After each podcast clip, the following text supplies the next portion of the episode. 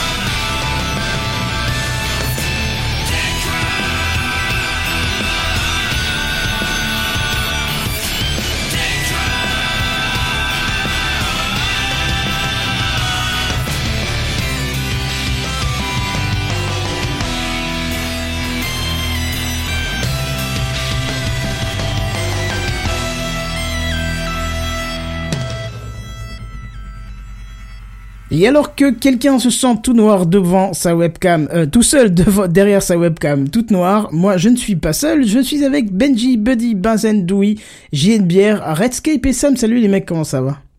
On est très nombreux ce soir. Oui, très nombreux. On est tous là en fait. Ah oui, bien. Et je ne sais pas pour que pour quelle raison, euh, parce que toutes les semaines c'est exactement le même réglage et je ne change rien. Tout le niveau euh, d'entrée de son est plus fort que d'habitude. Je ne comprends pas pourquoi. C'est génial. Ouais, c'est pas la phrase que tu viens de me dire dans le chat privé, non? Non, ça, ça peut Pas pas, s'y prêter. Non, parce que j'ai pas compris du coup pourquoi. ça- Non, je, ça. on va expliquer. En fait, euh, on va en reparler ce soir, mais euh, Sam est sur la version bêta de euh, macOS 16 et Mais sa webcam que- est toute noire et ça fait 5 minutes qu'il coupe, qu'il remet en route, qu'il coupe, qu'il remet en route, qu'il coupe, qu'il remet en route et qu'il n'y a rien. Et je lui dis la définition de la folie, c'est d'essayer tout le temps la même chose et de s'attendre à un résultat différent. C'est. Ah. T'as essayé de redémarrer parce que Ah. dans le bout reboot. C'est hein. comme quand, quand t'as un code qui, est, qui, qui t'envoie des erreurs, tu recompiles quand même. Sans changement, tu dis C'est peut-être que ça C'est ça. passera. Sur un C'est- malentendu. Pour, Ouais. pour travailler dans le support technique, ça m'arrive de je temps vous en temps permets pas. où j'ai des Hmm. collègues effectivement, c'est Hum, j'ai rien changé, ça a fait la même chose. Bah oui, C'est évidemment. mécanique. hein. Enfin, c'est électronique plutôt. Bon, ça va, vous avez la Ceci forme dit, des fois, un bug informatique, quand tu redémarres, ça le résout quand même. Oui, quand tu redémarres. Oui. Bah, dans le boot Merci, reboot, Benzen. c'est- ça a été, c'est, c'est une, euh, c'est une solution avérée, hein. C'est, y a pas photo, hein. Bah oui, effectivement. Sinon, à part ça, comment allez-vous ce soir? Bon, écoute, ça va, va, tranquille. Pas si mal. Oh, J'ai essayé de bouger tous mes cheveux sur le ça générique, mais ça a pas beaucoup marché, donc euh, bon. Euh, bon, écoute, si, tu les as tellement bougés, ils sont tombés en bas, regarde. Ils sont, retour- ils sont Ah ouais, retombés euh, sur le côté bas, mais, mais, mais ouais. Bah voilà. Euh, donc, tu, tu, tu t'acharnes, Sam, c'est bien, tu vas essayer. Mais non, mais laisse tomber, t'en pas, c'est pas grave. Toute la soirée, je vais avoir un vieux truc sur le côté. Sam, non. Sam, non. Le pauvre. Mais on va reparler ce soir. peu. regardez-moi, merde. On va voir un petit peu Le euh, les petites galères qu'il a ce soir et c'est en rapport avec une de nos news, donc ça va très bien. Euh, Ce sera le petit a fil rouge d'ailleurs. on a On fera un petit point Sam. Ouais, c'est un peu ça, ouais. On a une petite intro et c'est Redscape qui va nous en parler. C'est l'introduction. Bon, on va essayer de faire vite aujourd'hui. Oh, tu parles, c'est encore un truc qui va durer des heures, ça. Oui, petite annonce de, de, de, de, de projet euh, personnel. Euh, Alors, euh, peut-être que vous ne connaissez pas euh, le, le- un, un projet que je mène avec euh, Phil Good depuis 2019 et dont mon cher patron Kenton va pouvoir lancer le générique. euh, Ah, c'était là qu'il fallait que pas Oui, c'était là, oui. Ok, bah je te mets ça alors. Allez.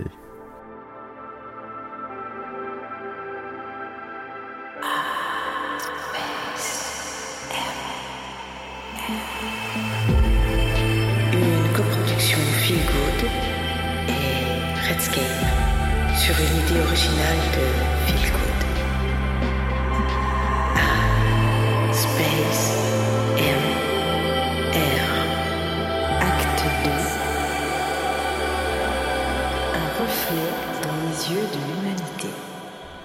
Eh bien, voilà, c'était donc le générique qu'on avait utilisé pour la saison 2. Ah Alors, SPCMR, acte deux, c'est- oui.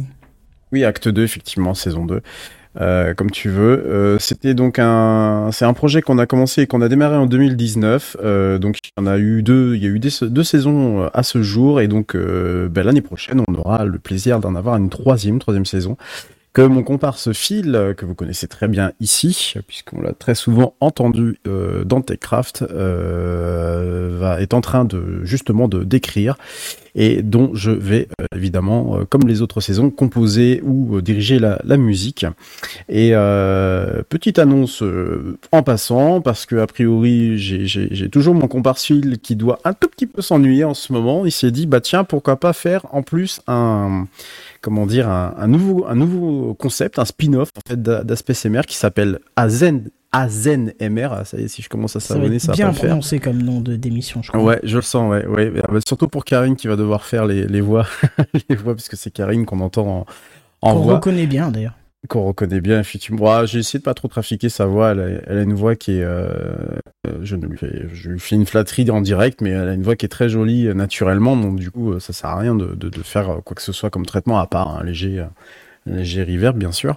Et euh, donc voilà, l'idée, euh, l'idée, ça va être de, de, alors je sais pas si c'est l'idée, ça va être vraiment de s'endormir comme dans la MR, mais en tous les cas, l'idée, ça va être de, de pouvoir, euh, de pouvoir se laisser, se laisser aller et porter au gré de, de musique, alors que je, je pense que je vais composer, en, en- à mi-chemin entre la composition et des morceaux qui existent déjà, parce que c'est, c'est quelque chose que j'avais déjà plus ou moins fait. Donc euh, voilà, ça c'est quelque chose qui va aussi arriver, mais là cet été du coup, été euh, été 2022. Ah bah cool. Euh, voilà, donc ça, ça va être très très très euh, rapide. Et enfin, je, je, je- je- j'en profite puisque voilà, c'est, c'est le, le, le, truc projet et puis je sais qu'il va pas y avoir beaucoup d'émissions avant euh, la fin. J'espère pouvoir vous le diffuser.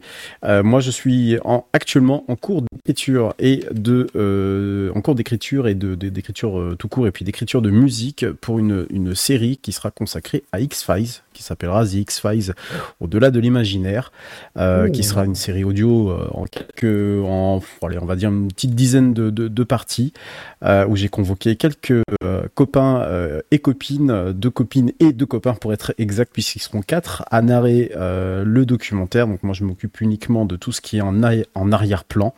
C'est un gros défi pour moi parce qu'il va falloir que je compose la musique sans réutiliser l'original, bien entendu. Donc ça veut dire de, de pouvoir, de pouvoir euh, s'adapter au, au, travail de comment dire de, de Mark No, hein, qui est le, compositeur de, de, la série, et puis euh, bien entendu, bah, tout en, euh, en, écrivant, euh, en écrivant ce que je, je ressens par rapport à la série et tout ce que j'en ai, j'ai pu en comprendre ou en tout cas tout ce qui, tout ce qui a pu me, tout, tout, tout ce qui fait que cette série est ma série euh, est actuelle, enfin toujours ma série préférée.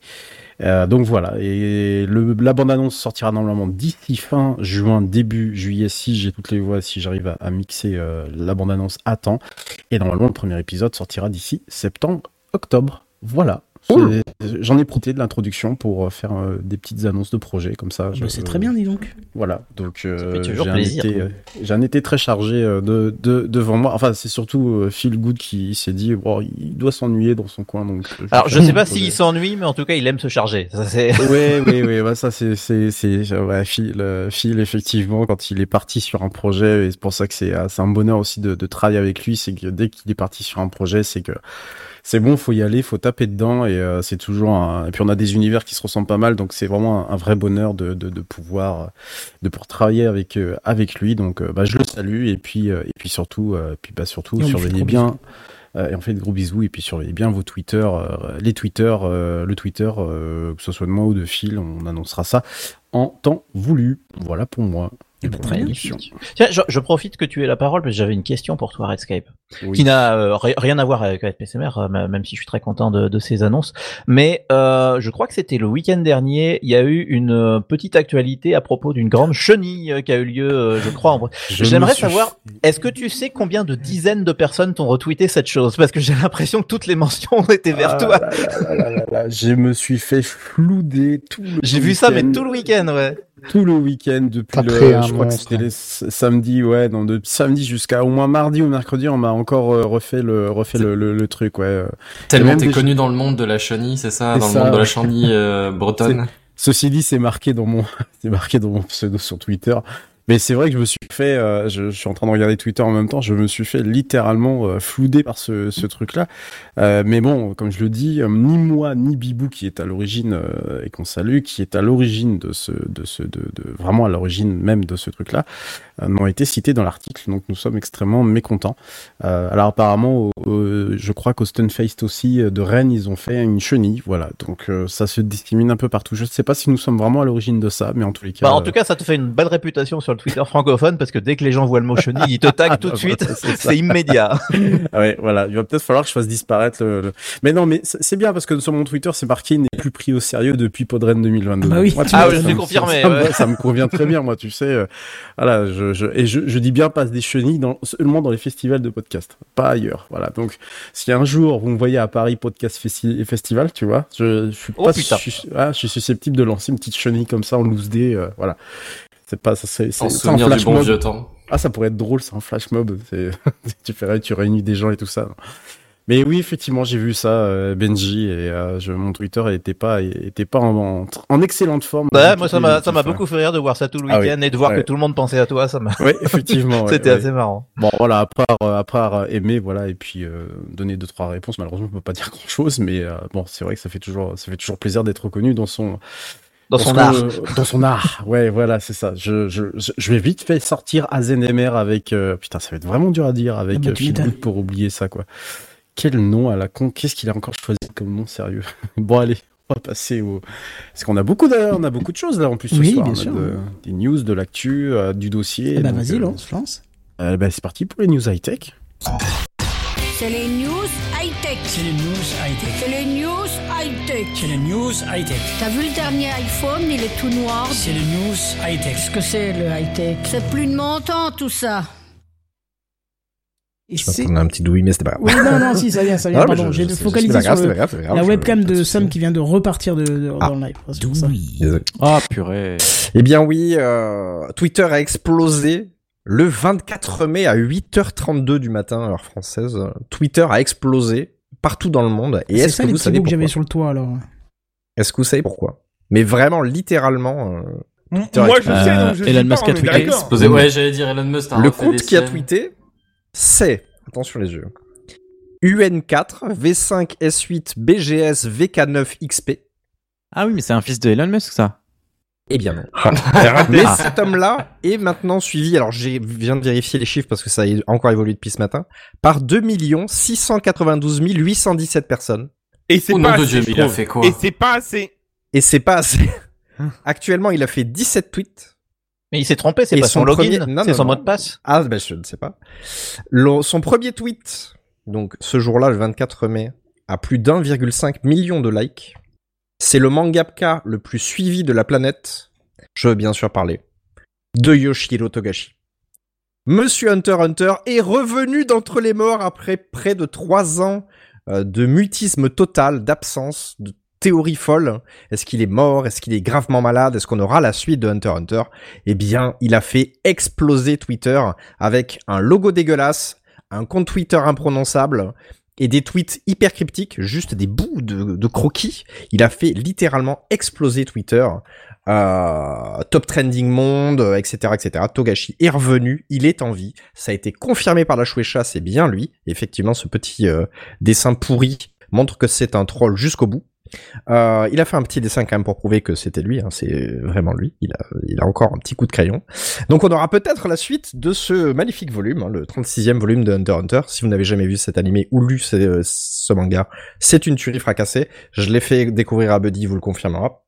C'est possible. Euh, en et cet homme-là a fait littéralement exploser Twitter. Euh, c'est devenu évidemment très très vite euh, le- la plus grosse progression euh, au niveau des follow. Euh, c'est maintenant le mangaka le plus suivi euh, au monde, devant euh, Koei Horitoshi, qui est le mangaka de My Hero Academia, euh, et devant euh, Eiichiro Oda, qui est euh, le mangaka de One Piece, pour ceux qui ne le savaient pas. À tes souhaits. Euh, ah, One Piece, c'est une œuvre très connue quand même. My Hero Academia, Non, mais- je comprends que ça, mais... Ah, les noms, forcément, ouais, c'est des noms japonais.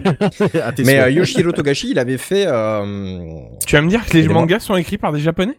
C'est vrai, c'est vrai. Ah ouais. C'est- c'est- Mais c'est là, hein, il y en a qui sont écrits par des Ah, gens mais- d'autres nationalités, mais disons si c'est le, si c'est l'art national, tu vois. euh, Ah ben là, Hunter Hunter, c'est quand même une œuvre euh, assez importante au niveau euh, du, du manga, moins que One Piece, c'est sûr, mais euh, qui, qui est quand même, euh, qu'il a abandonné vraiment en, en plein vol. hein. Il a ouvert des arcs et tout d'un coup, ça s'était arrêté il y a trois ans, je crois. Et euh, donc tout le monde s'était dit bon ben, on n'aura jamais la suite. Et là, paf, du jour au lendemain, il a créé un compte pourri avec une photo pourrie. Il a mis juste un petit croquis en mode euh, ah au fait, euh, j'en ai quatre à écrire. Donc là, on sait qu'il y a au moins un chapitre qui a été écrit puisqu'il numérote les pages, cette, espèce de salaud. Et euh, donc on voit des tout petits bouts de trucs qui nous laissent à, penser à la suite. Donc voilà, pour, information, donc lui a actuellement il a 2 millions 7 d'abonnés. Euh, Eiichiro Oda a 1,2 million, donc il lui met, il lui met sacrément sa race.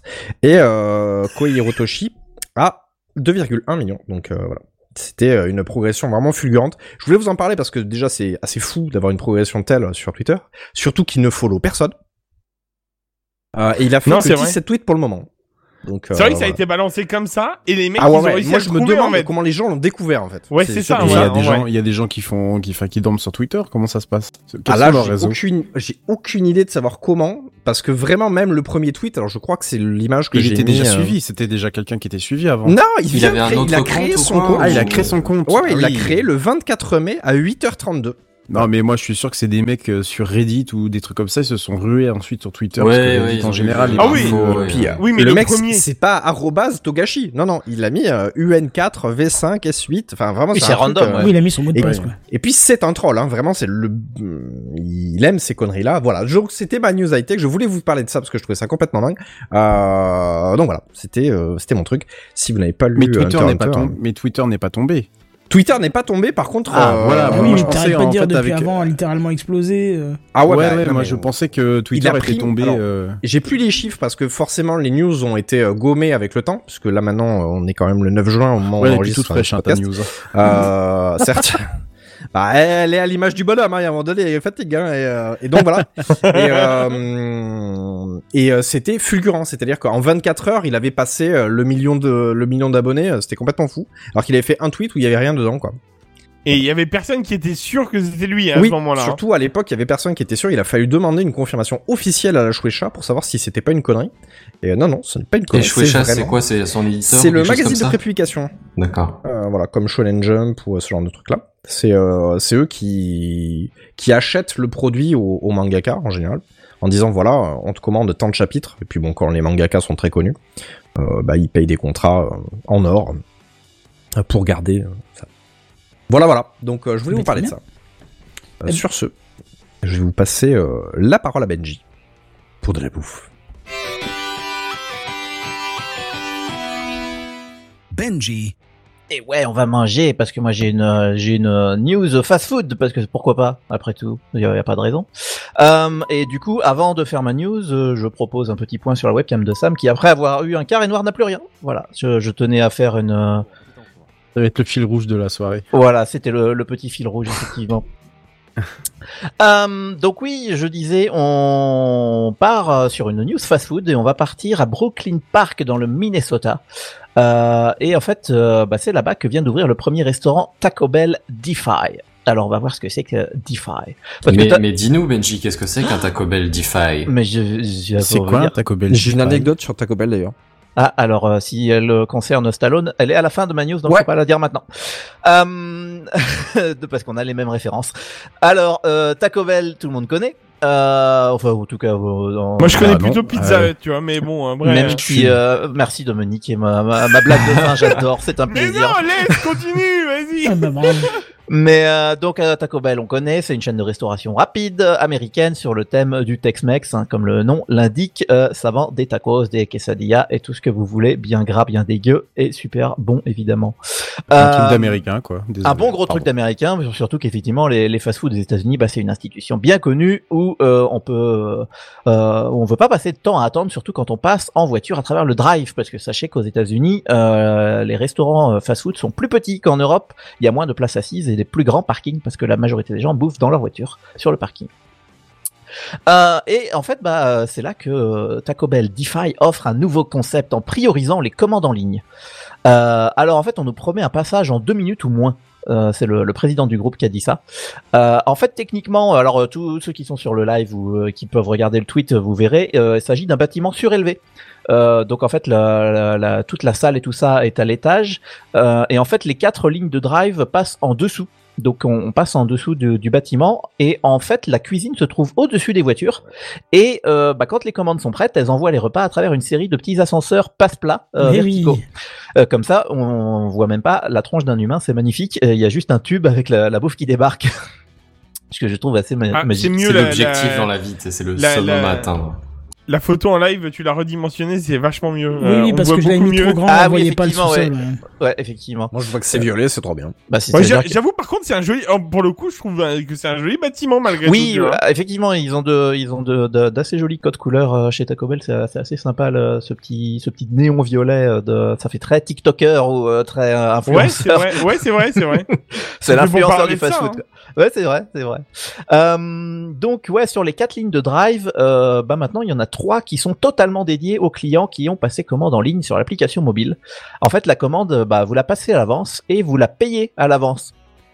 Comme ça, il n'y a pas de, il Oui. y a, y a pas besoin d'aller payer euh, ou quoi que ce soit. Vous faites y a tout pas sur besoin de votre passer par l'étape euh, caisse après la commande et avant de rece- recevoir la. la Exactement. Là, vous vous présentez à un guichet, euh, vous, vous vous mettez devant une espèce d'écran, ça vous dit scannez le QR code que vous avez sur votre euh, téléphone, euh, qui se fait évidemment avec une petite caméra. Euh, votre commande euh, est en cours de préparation et elle débarque dans le passe-plat magique et euh, vous êtes prêt à partir en ayant fait un seul arrêt. Euh, voilà, donc c'est le c'est la nouvelle euh, la, la nouvelle façon de faire chez Taco Bell. Euh, et euh, à noter aussi que les livreurs de différents services, typiquement Uber Eats, DoorDash, etc., euh, pourront également utiliser ces lignes pour aller plus vite parce que euh, je sais pas si ça vous arrive de les voir de temps en temps, mais quand les pauvres livreurs sont obligés de faire la queue derrière les gens qui commandent, c'est un peu l'enfer pour eux, surtout qu'on sait qu'ils sont pas payés cher. Euh, bien sûr, il sera toujours possible de se présenter spontanément euh, sur euh, la dernière des quatre files afin de passer commande euh, avec un humain, c'est le, truc d'avant là, avec un humain. mais évidemment, c'est pas la priorité. Hein, la priorité, c'est d'aller plus vite avec des applis et des QR codes. Le groupe annonce que les fonctionnalités présentes sur ce site pourront arriver dans d'autres restaurants. Ils envisagent déjà de rénover les restaurants des alentours. Donc voilà, à voir s'il s'agit de l'avenir des fast-food. Mais comme vous l'avez spoilé, euh, et si vous avez vu le film Demolition Man en version américaine, vous le savez déjà, dans le futur, tous les restaurants sont des Taco Bell. Non, moi j'ai vu que des Pizza Hut. Il me Eh semble bah oui. qu'on avait un, il me semble qu'avec Buddy, on avait vérifié sur Netflix, voir si c'était Ouais. la version, mais je me souviens plus s'ils avaient changé la version ou pas. Alors, sur la version, en fait, c'était une version française, mais il y avait marqué Taco Bell. Oui, alors en fait, le donc pour, pour ceux qui n'auraient pas suivi, en fait, dans le film Demolition Man, donc euh, le Sylvester Stallone se retrouve dans le futur. En fait, il a été congelé, etc. Euh, et en fait, on lui explique que dans le futur, tous les restaurants, euh, il y a une une guerre des franchises. Je crois que c'est comme ça qu'ils appellent ça. Et euh, tous les Ah restaurants sont maintenant des Taco Bell parce que c'est eux qui ont gagné la, la franchise, la, la guerre des franchises. Et ça, c'est pour la version américaine et en fait la version euh, européenne parce que je crois que la, Oui. même les, les Britanniques Ouais. en, en anglais, euh, ça a été traduit en Pizza Hut parce qu'on n'a pas beaucoup de Taco Bell euh, de, de part chez nous. Traduit ou changer graphiquement Non. aussi Ah, Alors, non, changer il y a- graphiquement aussi. Ouais, Ah ouais, aussi, ouais. Ils avaient reskiné, ouais. Alors, je ne connais ni Taco Bell et j'ai pas vu Demolition Man. Du coup, est-ce que je suis perdu Taco Bell. pour la Oh, il est trop bien. Ah ouais. Ce film, il est trop bien.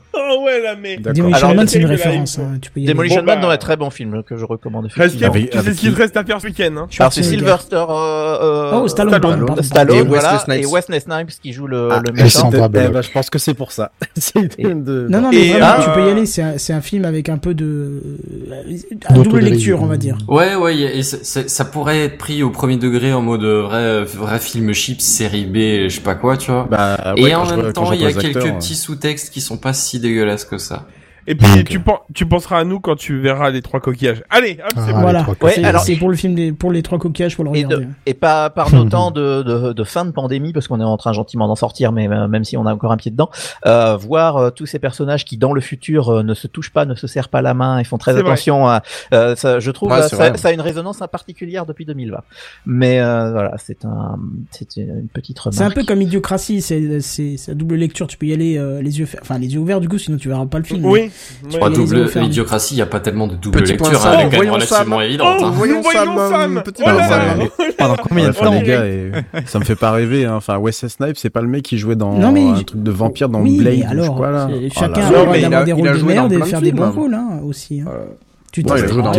Mais en vrai, ça Écoutez, me je- Et c'est qui l'actrice déjà, la fille euh, C'est euh, Sandra Bullock. Sandra Bullock. Ah, voilà, c'est ça, merci. J'avais perdu son nom. Bien joué, merci. Voilà, enfin, avant qu'on commence une euh, chronique cinéma, je pense que je vais vous souhaiter paix et félicité à tous. Et euh, nous allons passer à Monsieur Benzen, qui je crois va nous parler. Euh, bah, là, on, on vient de faire le Japon, on vient de faire les États-Unis, on va partir dans l'Union européenne cette fois-ci. Benzen. Une transition toute subtile, je te remercie Benji. Euh, vous n'êtes probablement pas sans avoir entendu parler de la dernière euh, news officielle de l'Union Européenne. Euh, ça y est, l'USB-C est devenu la norme officielle euh, de tous les appareils électroniques.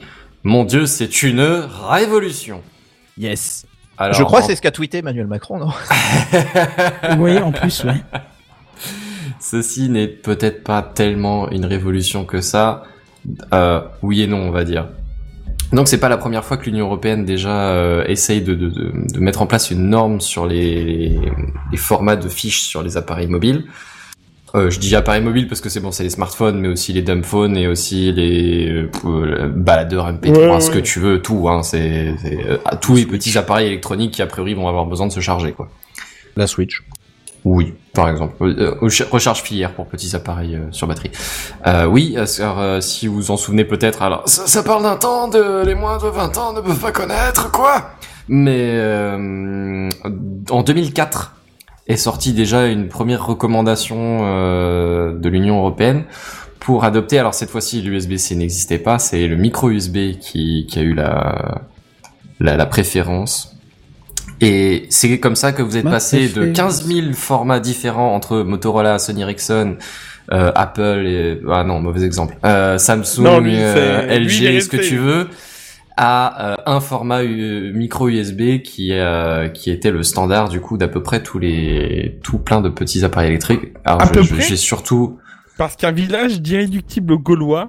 précisément. Alors c'est- ils sont pas tant gaulois que californiens, mais euh, mais c'est Mais ça la, l'idée. la question, c'était c'était une loi qui est sortie, alors.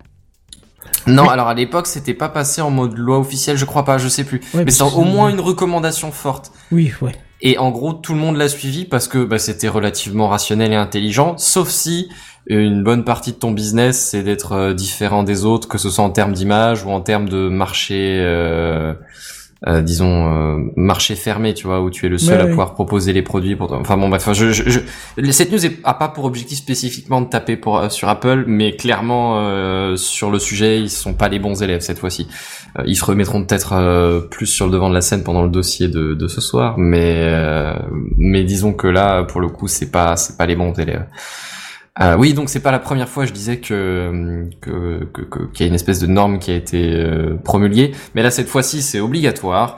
Tous les appareils électroniques de petite taille à l'automne 2024, les neufs hein, du coup forcément, euh, devront utiliser l'USB-C. Et figurez-vous qu'on va même un peu plus loin, les ordinateurs portables en 2026, pareil. Alors c'est peut-être pas une nouveauté, hein, je vais être honnête, moi mon, ordi portable pro qui a été changé il y a quelques mois, euh, pareil, il est déjà en USB-C, tout va très bien, relais jeunesse. Euh, et en même temps, pourquoi pas Je veux dire, c'est une norme. Elle a été choisie parce que c'est alors déjà une norme publique, c'est pas un format propriétaire, et qu'ensuite, bah, ça permet et un transfert de données et un transfert d'énergie. euh, donc ça répond bien à la demande. Euh, et donc c'est à peu près que des avantages, sachant qu'après les objectifs de, de cette norme, c'est que bon, bah, si tout le monde a le même chargeur, tu galères un peu moins à avoir un chargeur.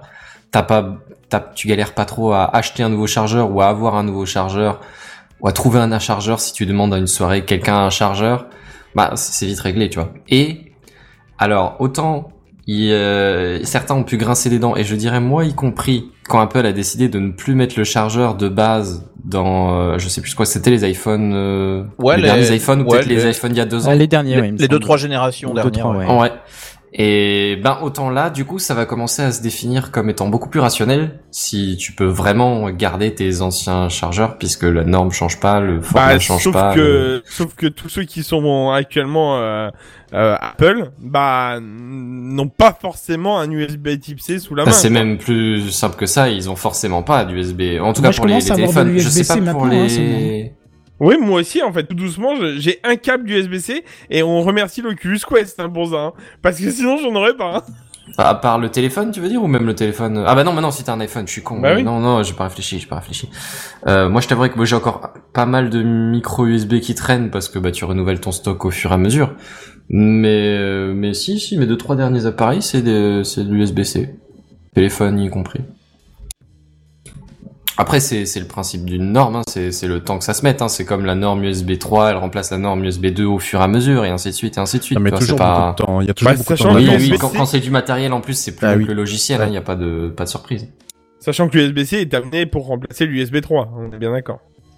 Non, l'USB-C remplace pas l'USB 3, c'est pas exactement la même chose, c'est pas le même format. Bah, L'USB le taux 3 de tran- est le taux de supposé transfert arriver d'un en parallèle. USB-C est mille fois, enfin mille fois non, mais euh, est beaucoup plus euh, puissant qu'un USB 3. Alors attention, le l'USB-C est un connecteur, l'USB 3 Ouais. est un standard euh, de ça. communication. Hein. Ouais. Après, La moi, je- fiche je- USB je, 3, je c'est vois- la... moi, en vrai, je le vois venir gros comme une maison que l'USB-C va tout doucement remplacer aussi l'USB 3. Hein. Bah non, voilà, je pense pas. Parce que de l'autre si, côté ton, de ta fiche USB-C, c'est une fiche USB 3 ou USB 2. Non, non, non. Sur Bah, les comme nouveaux disait- portables, t'as que t'as de l'USB-C Ouais. maintenant. hein. C'est ça. Regarde même les derniers Mac, au final, t'as des. Euh, Même PC, hein, euh, ouais, ouais, ouais. Mais euh, t'as du, t'as de l'USB type C parce que c'est fin et du coup ça prend moins de place. Et puis euh, par contre ils te mettent euh, pas. Du coup il faut acheter un adaptateur USB type C pour mettre de l'USB si tu veux me- mettre de l'USB dessus. Voilà. Alors moi j'ai genre deux ports USB-C dont un qui sert à la charge, mais à côté de ça j'ai genre trois ports USB 3. Ouais, mais c'est parce que t'as encore sur. C'est Là, l'esprit de je te prends conservation. Voilà, c'est ça. Je, je rebondis un peu sur ce que vient de dire de- Buddy. À mon avis, Apple, pour arriver à pallier cette obligation de passer en USB-C, ils vont pas détruire un stock euh, d'iPhone qui est déjà produit. Euh, ils vont te filer un petit adaptateur euh, pendant les premières années. J'en suis sûr. C'est sûr et certain. Oh, bien c'est- ouais. possible, mais moi ça me rappelle les sombres heures de, de quand chaque euh, propriété, enfin chaque fois, euh, compagnie de téléphone avait son propre, sa propre fiche et qu'il fallait acheter des adapteurs dégueulasses qui foutaient le camp, qui se cassaient en deux. Enfin bon, euh, voilà quoi, c'était pas, euh, c'était pas trop dans le Alors qu'à l'époque, on faisait futur, quasiment quoi. pas passer de data à travers, on faisait juste charger quoi. Oui, oui, c'est ça. Ouais. Mais faut, faut se rendre Oui, mais aussi- genre il y a des téléphones qui avaient genre pas de câble, pas de port jack, tu vois. Donc euh, moi, si je voulais écouter de la musique, parce que je pouvais mettre de la musique, je pouvais charger de la musique de mon PC euh, à mon téléphone, mais il me fallait un, un premier câble et je pouvais écouter de la musique avec mon téléphone, mais il fallait que j'ai un autre adaptateur qui sortait un port jack au lieu d'un port USB, tu vois. C'était les sombres heures où tu te baladais avec trois câbles, un pour recharger, un pour euh, échanger avec le, un PC et un pour écouter de la musique, tu vois. Ouais, ouais. Et sauf erreur de ma part, les derniers iPhone n'ont plus de port jack, donc t'es déjà obligé d'avoir un adaptateur si tu veux brancher un casque. Ah bon, là maintenant, maintenant, euh, effectivement, 10 il y, a- il y a la version Bluetooth qui existe. T'as des solutions sans brancher un casque. C'est, je, je, je dis pas que tu as besoin forcément, mais tu peux quand même avoir besoin du coup de te taper euh, trois trois câbles de nouveau, tu vois. Si t'as un iPhone euh, et que tu veux échanger avec un Ça PC. devient assez rare hein, maintenant les câbles, les téléphones avec des ports jack. Hein. Oui, complètement. C'est vrai. Il me Voilà, semble que qui mon décrit père, ça il a un- d'Apple, euh, Mon père, il a un Note 11, je crois. Mm. Un Xiaomi, euh, le Mi Note 11. Et il me semble qu'il l'a. Mais euh, ça m'a, il me semble que ça m'avait fait tiquer qu'il l'ait. Enfin, il a le dernier. euh, il y a le 12 qui va sortir là, mais. euh, Et du coup, il y avait le port jack dessus. Je trouvais ça incroyable.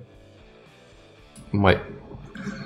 Bah pour Enfin, le coup, euh, pour le coup, pour le coup, de toute façon, j'ai envie de te dire, tout le monde a dit euh, au départ à- d'Apple euh, quand ils ont dit euh, ouais euh, plus de port jack et puis bah en fait tout le monde a dit mais en fait c'est pas si con comme idée de l'enlever. euh. Bah oui. hein.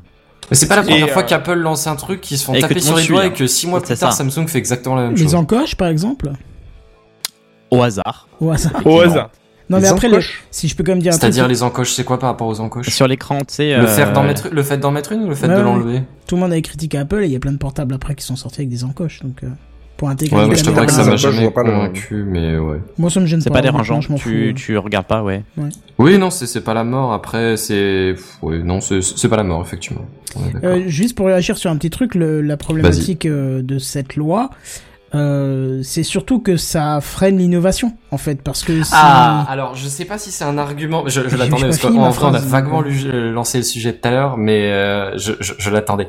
C'est c'est l'argument principal balancé par Apple. Est-ce que tu balances à cause de ça ou est-ce parce que t'as réfléchi au truc et Ah non, non, j'ai pas, j'ai rien vu de, de chez Apple, euh, je, je n'ai rien à faire de Apple, parce que ça peut être n'importe quel autre euh, format, si tu veux. Si tu veux, c'était le cas il y, a, il y a très longtemps avec le Firewire, c'était un ancien format avec une prise vraiment chelou. Euh, mais qui, euh, qui, si une loi comme celle-là était en vigueur à l'époque-là, t'aurais pas eu ce port-là, il y aurait pas eu les débits qui ont commencé à, à augmenter, les tensions qui commençaient à passer dedans et ainsi de suite, tu vois. Alors je pense que c'est plutôt effectivement, tu t'as dit que t'aimes pas les adaptateurs, je suis d'accord avec toi, j'aime pas non plus, j'en ai plein mon sac et ça me casse les noisettes parce que euh, ça m'arrive de l'oublier sur le périphérique où je l'ai, ou qui se détache du Mhm. mauvais côté, donc du côté pas de PC mais de l'autre, et donc tu te retrouves sans ton truc et tu dis, oh putain, l'adaptateur il est dans mon PC, euh, tu vois. mais Ouais. mais il y a, euh, il faudrait trouver une autre solution euh, viable avec un adaptateur obligatoire qu'on te fournit parce que ça permettrait aux fabricants de dire bah non moi mon format j'ai envie qu'il tourne plus vite et donc euh, tu vois parce que Alors, pour être clair, le, quand on dit que la norme c'est l'USB-C, c'est pas ad aeternam. Oui, Littéralement, c'est marqué dans le truc que s'il y a une nouvelle, euh, un nouveau format qui apparaît d'être techniquement plus performant et euh, mais machin, comment apparaître s'il n'a pas s'il n'a pas le droit d'être sur les périphériques euh, alors il y a rien qui oblige à n'avoir que le port USB-C. ouais non mais tu vois un téléphone avec croit. deux ports en dessous euh, Bah, euh, le mien, il a deux ports en dessous. Il y a le port Ah jack bon? et le port USB. non mais oui mais le port jack il est quand même à part Euh, Il y a deux ports dessous. Euh, à un moment donné, si tu peux enlever le jack, tu peux bien en mettre un autre à la place. Tu vois, en soi, c'est pas. ouais Je- Après, je- j'en- j'entends ce que tu dis et peut-être que ça a du sens. Mais est-ce que t'as beaucoup de formats qui sont sortis comme ça un peu nulle part Non, récemment? Surtout que c'est, c'est, je te le dis ça, mais en même temps j'y réfléchis, je me dis que c'est un faux argument parce que prenons le cas d'Apple qui est le seul à avoir un format à part. Ouais. De l'autre côté du Lightning, donc ce format propriétaire, propriétaire à Apple qui met en avant en disant oui mais ce truc-là il est mieux parce que plus de data, plus de données, plus de machin. Là, c'est de l'USB 3 derrière. Et ben voilà, de l'autre Non, côté c'est l'USB-C, ouais. l'USB-C ou de Ah, l'USB USB-C, 3. je- donc, je sais euh, pas. Ça dépend, ouais. C'est l'USB-C ou de l'USB 3. T'as les deux câbles généralement avec. Hmm. Donc voilà, donc c'est, c'est ridicule comme argument. Donc euh, voilà. Mais je, je dis pas que ça a aucun sens. Effectivement, à un moment donné, tu peux laisser un peu de place à l'innovation, mais en soi, c'est même pas interdit d'avoir un, autre port ou quoi, ou de demander euh, ou de de- de- Ah, d'argumenter pour un- changement de la norme, tu vois. Mais Ce qui est imposé, c'est la norme, c'est la connectique, c'est peut-être pas le- la, la, la norme de communication qu'il y a derrière. Ah non, non, ça non. Ça non. non, Ouais. non, pas du tout. Bah, ça n'empêche pas que ça peut, oui. Non, mais pour preuve que ça marche très bien, puisque sur les derniers Mac, même la génération, deux générations avant, t'as de l'USB-C dessus. Pourtant, t'as des ports en Thunderbolt 3, tu vois, qui sont Oui. euh, pas pour l'instant présents euh, ailleurs. Donc, euh, Et maintenant les 4 d'ailleurs, hein, sur les euh, derniers quatre, Mac. pardon. oui. euh, Ouais, ouais, ouais.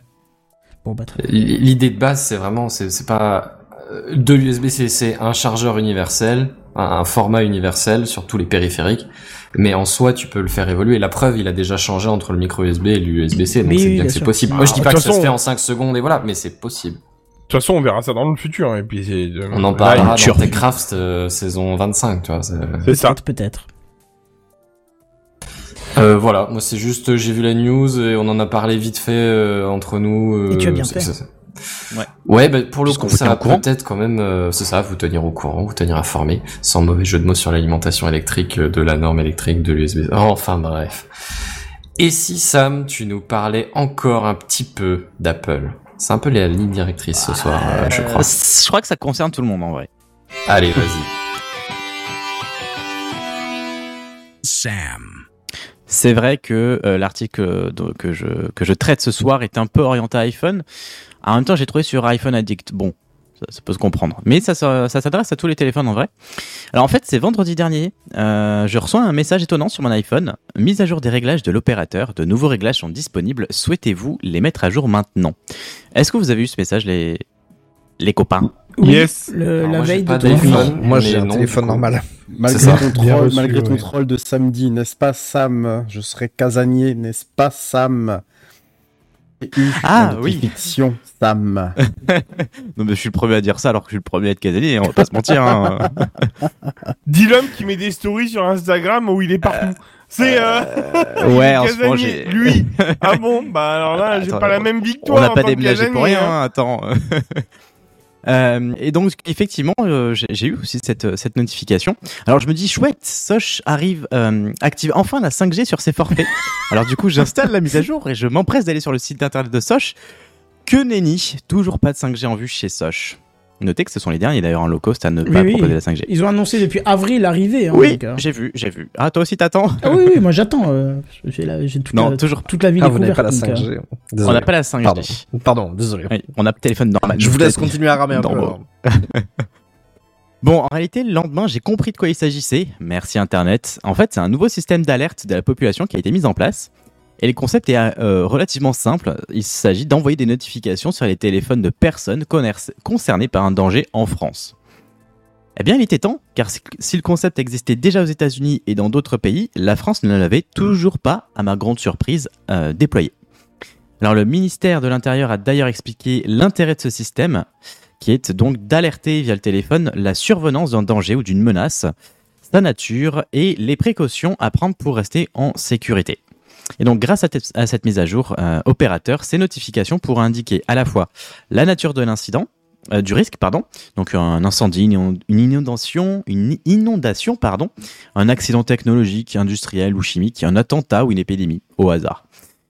Euh, ça indiquera aussi la localisation de la menace et son échelle, donc au niveau d'un établissement, d'une commune, d'une communauté de communes, d'un département, d'une région, etc. Ça indiquera en troisième lieu les gestes à adopter. Et ça pourrait aussi inclure, euh, c'est facultatif, mais ça peut inclure un lien pour obtenir euh, des informations complémentaires qui redirigerait donc vers un site officiel, bien entendu. Et enfin, ça indiquerait aussi l'autorité euh, qui est à l'origine de cette annonce. Et donc, pour aller dans le détail technique de, cette, nouvelle fonctionnalité, il y a deux technologies qui vont être utilisées. La première, c'est la diffusion cellulaire. Donc, en quelques secondes, toute la population concernée par l'alerte reçoit la notification. Et cette technologie, en fait, elle fonctionne sur la, la, la 4G et bientôt la 5G. Et donc, la deuxième technologie euh, que, va utiliser ce service, c'est les SMS géolocalisés. Donc, en fait, c'est euh, tout simplement la diffusion massive de, SMS en, gros volume. Alors, le désavantage, c'est que ça peut prendre plus de temps. Euh, mais l'avantage, c'est que c'est compatible avec la 2G, la 3G et la 5G. Et la 4G, pardon, pas la 5G. Bon, Pas pour l'instant, en tout cas.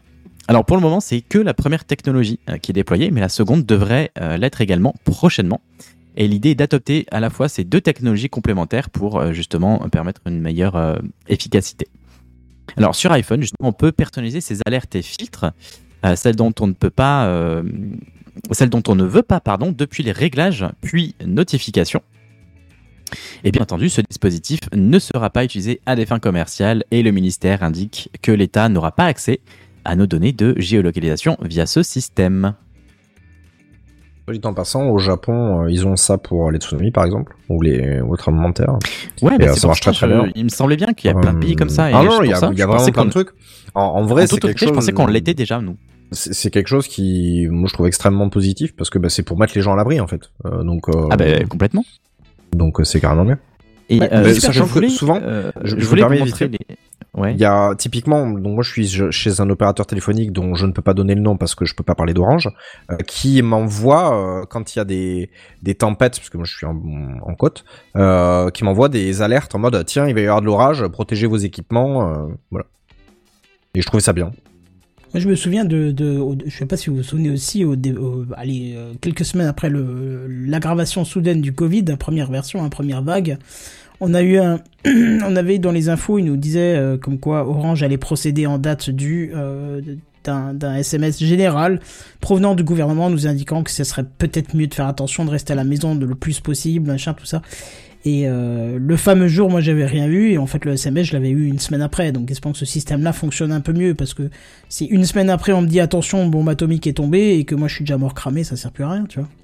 Oui, c'est vrai, j'ai oublié que pendant le Covid, on a reçu des SMS Eh euh, oui. massifs. Ouais. Ouais. tout à fait, c'est vrai. Ouais, assez je voulais vous montrer les notifications qu'il y avait. euh, il y a un problème d'infrastructure en fait. Mais je ne peux plus puisque mon iPhone est justement ce qui sert à filmer ce soir. On en parlera d'ailleurs juste après. Donc du coup, je peux pas vous montrer les notifications. Mais bon. Mais ce qui est un peu inquiétant, c'est la, la fréquence à laquelle ils peuvent utiliser ça. S'ils décident d'en abuser et de vous saouler, euh, ils peuvent quoi. Franchement, on peut euh, désactiver sinon. Là, no- notamment quand t'as dit le mot épidémie, j'ai pensé tout de suite au Covid. euh, euh, alors attention, bon dans, dans le village d'à côté de vous, il y en a trois qui ont le Covid. Il y en a un qui a le monkeypox, je sais pas quoi, parce que c'est le nouveau truc à la mode. Et puis euh, peut-être lavez-vous les mains, mettez des masques, je sais pas quoi. Ils vont vous saouler quoi. Euh, moi, je me Non, je souviens. pense, je pense que c'est vraiment pour les catastrophes naturelles Bah, ou, J'espère. ou les trucs comme Oui, il ça. y a un que- degré de risque. J'espère. bah, Attention, aux États-Unis, c'est arrivé une fois que Trump avait envoyé je sais plus quel message à travers le, le système d'alerte, euh, mais c'était un truc. euh, je, je- faudrait que j'arrive à le retrouver. caca. Votez Mais- pour moi. Mais c'était une connerie, euh, ça, ça n'avait rien d'une alerte si tu veux, mais il avait utilisé ça et tout le monde s'était foutu de sa tronche, mais faut, faut faire gaffe dans, à ce qu'ils en font, quoi. Après, ce, après, ce qui est plutôt drôle avec ce que tu viens de, de, de citer, euh, Sam, c'est que le principe de la diffusion cellulaire, euh, à la base, c'est l'origine du SMS. Parce qu'il y avait un système, je sais pas s'il avait le même nom, mais qui permettait Ah en oui. fait à l'opérateur de propager des paramètres et des messages invisibles, si tu veux, dans le, Exact. dans le. Ça s'appelait Service Plus euh, à l'époque dans les sur les téléphones. T'avais un onglet, t'avais une application qui était préinstallée avec un de, de une carte SIM en comment ça s'appelle en logo. Oui, Et- exact. Je sais pas, mais en tout cas, ça- Et t'avais tout un tas de services. Oui, mais en tout cas, ça permettait à l'opérateur de transmettre des paramètres à ton téléphone sans que tu le vois, euh, machin. Et apparemment, selon l'histoire que j'ai souvenir, elle est peut-être euh, pas tout à fait exacte avec le temps, euh, lors de développement d'une version un petit peu au-dessus pour envoyer des paramètres, il se trouve qu'il y en a un qui a eu un, problème logiciel et sur le téléphone, un message est apparu. comme pas, pas comme une pop-up mais un message est apparu à l'écran et c'est là qu'ils ont eu l'idée d'utiliser ce système là pour pouvoir faire échanger entre téléphones et c'est là que le SMS a commencé à à, bah, à naître quoi hein. Ah oui. donc euh, À 10 centimes la pièce. voilà, oui, oula, Oui, j'ai même ça, plus que ça, putain. tiens. Ok, j'ai un gros message qui me dit machin va endommager votre ordinateur. Ok, bravo les Mac. N'importe Quoi quoi. Je sais pas, driver Nvidia, n'importe quoi, n'importe quoi. On va en parler de Mac ce soir. Et je Ah, ça tombe bien. Et t'es pas sur la bêta. Non, non, je suis pas sur la bêta. bêta Euh, je voulais juste terminer par, euh, je sais plus quoi maintenant. Euh, bah, c'était à propos de ça, mais je sais plus. Ça m'a coupé, tu vois, donc je ne On va meubler un dire. petit peu. Euh, Est-ce que vous avez vu ces commodes hein, le temps que tu trouves Ouais. un- Non, non, Oui, ça bah va aller. oui, t'inquiète. Ikea, Ça- commode, Ça, quoi. devait Ouais, pas être important ouais. si je l'ai Moi, j'en ai acheté une. Euh, Sam, encore quelque chose à dire là-dessus? Bah non, c'est c'est tout pour moi. Je vais passer la parole à notre ami Redscape. Bien, merci, je la prends au vol. Euh, que retiendra-t-on de l'espèce humaine dans quelques millénaires? Que c'était des animaux complexes, doués du sens de la perception d'eux-mêmes et avec une intelligence qui leur aura permis de dominer, malgré son apparente fragilité, sa planète. Mais aussi que ce de vulgaires rampants capables d'aller polluer toutes les planètes sur lesquelles son avarice et son arrogance voudront aller se poser.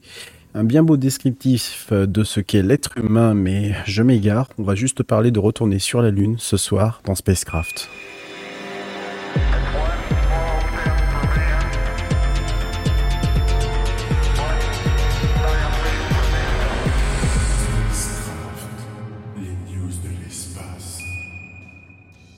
Alors euh, oui, retourner sur la Lune puisque c'est le projet d'un accord qui s'appelle Accord Artemis. Alors si vous ne connaissez pas euh, cet accord-là, euh, c'est un accord qui a été impulsé par les États-Unis en 2020, euh, mis en place d'ailleurs très précisément le 13 octobre 2020, dans le but en fait de retourner tout simplement sur la Lune en plusieurs étapes. Euh, les États-Unis avaient donc rallié euh, des pays comme l'Australie, le Canada, euh, les Émirats Arabes Unis, l'Italie, le Japon, le Luxembourg et le Royaume-Uni. Et surtout, c'était, ce, ce sont des, des, des, des accords qui sont le prolongement de- du traité initial de l'espace de 1967. Je vous en avais déjà parlé, notamment lorsque la Chine faisait tomber des, des petits débris hein, sur Terre. Oui. Et disait ah c'est pas nous voilà et qu'on disait que oui mais attention quand même vous avez ratifié un truc qui disait que si ça tombe sur terre c'est quand même votre donc euh, n'exagérez pas un peu n'exagérez pas les gars. Euh, non non c'est toujours pas nous. Bon on n'a jamais eu des suites de l'histoire hein, d'ailleurs.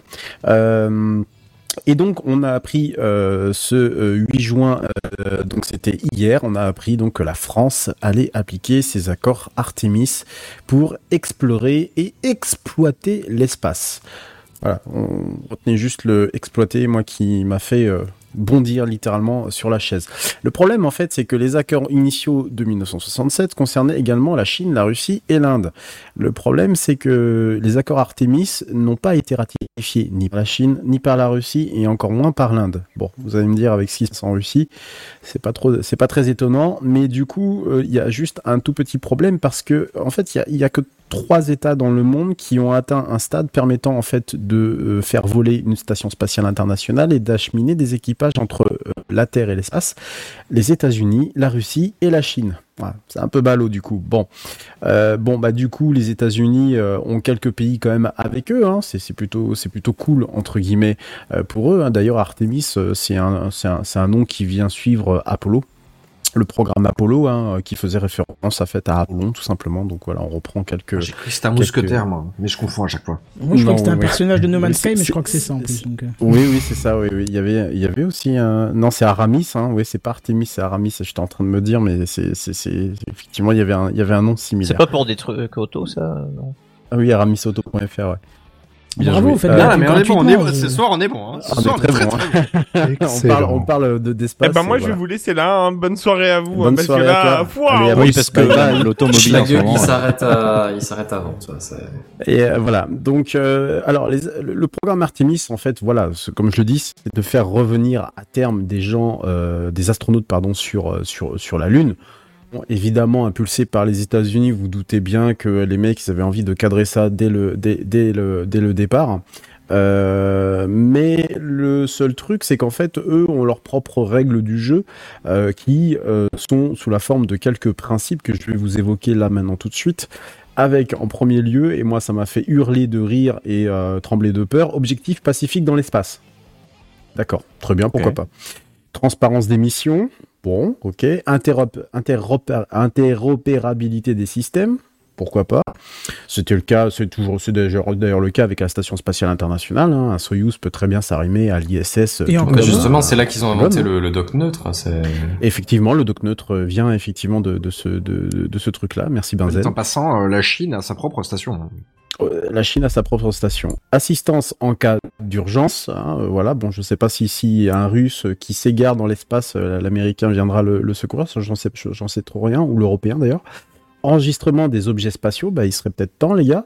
Publication des données scientifiques. Ah, plus le temps que ça devrait être ouvert. Protection du patrimoine spatial. Alors là, par contre, les, euh, voilà, patrimoine spatial, je vois pas trop à quoi ça fait référence. Je sais pas, est-ce que c'est les multiples débris? Est-ce que c'est euh, les Sputnik qui, euh, qui sont tout autour de la Terre J'en sais rien. Je sais pas euh, à quoi ils font référence. C'est le gros tas de merde qui flotte partout. Voilà. Débris orbitaux, élimination des engins spatiaux. Il serait vraiment temps d'y penser parce qu'il y a quand même une sacrée poubelle au-dessus de nous. Et deux dernières choses, moi, qui euh, vraiment me- me- m'ont fait euh, pousser un tweet ce matin. Exploitation des ressources spatiales. Oh bah tiens donc. On va faire la même chose que sur Terre. C'est dingue hein, quand même. hein. Et déconfliction des activités. Alors, j'explique qu'est-ce que c'est la déconfliction des activités. Euh, en fait, euh, c'est pour un. Alors, selon le rapport, c'est pour éviter des interférences nuisibles en signalant aux pays tiers l'existence d'activités à tel ou tel endroit. Euh, ça veut dire que, en gros, euh, un pays ne pourra pas approprier en fait directement des ressources euh, et des territoires si ce pays, si ce pays possède ce territoire. En gros, l'espace est, euh, commence, va commencer à être un peu comme l'Antarctique, c'est-à-dire morcelé en pays qui vont, qui vont avoir droit de cité sur cet espace-là en particulier. Voilà. Bon, alors a priori, Donc, on- la glace d'eau qu'il y a sur la Lune, quoi. oui, Pour- par pour exemple, faire- la pour glace faire clair. Pour, pour faire clair, effectivement, la glace d'eau sur la Lune, si jamais euh, les États-Unis possèdent ce bout de terre, euh, ou je sais pas moi, le Danemark, ou la France, ou l'Italie, eh bien, euh, aura tout, tout à fait le droit. ce euh, bout de Lune, pas ce bout de Terre. ce bout de lune, oui, pardon, effectivement, euh, pourra tout à fait euh, avoir un, un droit euh, juridique. Et là, moi, c'est le, le truc qui m'a fait encore plus hurler, c'est-à-dire que euh, le CNES, donc le, le Centre spatial d'études, le Centre national d'études spatiales, donc notre notre organisme spatial euh, en France, euh, estime en fait que bah, du coup, ça offre quand même de nombreuses opportunités. Donc cette signature justement des accords Artemis pour l'industrie, la recherche scientifique, euh, et surtout, c'est euh, l'attachement à l'élaboration d'un régime juridique international dans le cadre d'un multilatéralisme inclusif. J'avais franchement envie de prendre une mitraillette et puis de, tirer sur le mec qui a écrit ça, enfin qui dit ça, quoi. Parce que qu'est-ce que ça veut dire Qu'est-ce que ça veut dire? Ça, veut rien dire, tout simplement. Ça veut dire bon qu'en gros, t'as pas le droit d'aller euh, voir ton voisin et aller euh, lui, piquer son bout de lune ou son bout d'astéroïde, hein, parce qu'attention, on parle de la lune, mais comme c'est un prolongement d'un traité de 1967, ça concerne aussi d'autres corps célestes de par le système solaire. Si jamais on va plus loin, mais euh, ne, ne rêvons pas, il n'y a qu'Elon Musk qui ira sur, euh, sur Mars. Euh, mais euh, surtout, effectivement, euh, ça peut donner, donner lieu à de sacrés, à de sacrés conflits. Si déjà sur Terre c'est déjà compliqué, je vous laisse même pas imaginer dans, de- de- dans, dans l'espace. Donc bon, ils sont Je très pense contents. pas que la coopération prévaudra à un moment donné. Non. Non, non, je- pour, je pour, pour réussir à atteindre des objectifs plus Absolument avancés, t'es pas. pas obligé de faire ça? Non, non, non, non. Moi, je pense que l'humain est très con et je pense surtout que comme c'est les États-Unis qui ont impulsé le truc, ça va finir en cacahuète ce truc-là. De- de- Enfin, assez clairement. Moi, je, je, je, je- c'est c'est aussi un peu un coup de gueule. C'est c'est rare que je le fais dans, dans Spacecraft, mais clairement, moi, je pense que c'est, euh, ça, ça envoie vraiment deux mauvais signaux. C'est que on fait déjà de la merde sur Terre. Je vois pas pourquoi on le ferait pas sur ailleurs.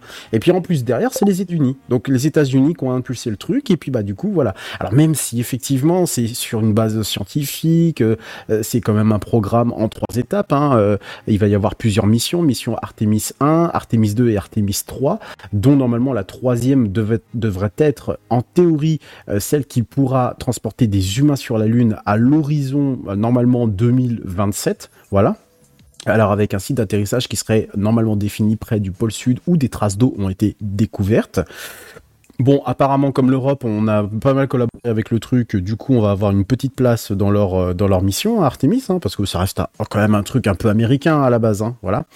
Euh, D'ailleurs, euh, petite information en passant, la, fusée, la, fusée lunaire, la, fusée SLS, donc qui est la méga fusée euh, qui a été qui commence à être construite par la NASA, hein, qu'en fait la NASA Space Launch System, qui a été réacheminée d'ailleurs sur son pas de tir au centre spatial Kennedy en euh, euh, Floride pour des tests, hein, simplement des tests de compte à rebours jusqu'à 10 secondes avant l'allumage des moteurs, euh, avant euh, effectivement peut-être un, un- comment dire un, un- prochain test prévu le 19 juin 2000, donc 19 juin qui va venir là dans ce mois de juin là pour un décollage de mission qui devrait intervenir en août, euh, sachant qu'en fait ce premier décollage devra simplement amener la fusée tout autour de la Lune et faire un aller-retour et puis revenir sur Terre, un peu ce qu'on faisait en fait au programme Apollo. Ce qui est ça qui est assez dingue, c'est qu'en en réalité on recommence tout à fait le programme Apollo, on sait aller sur la Lune.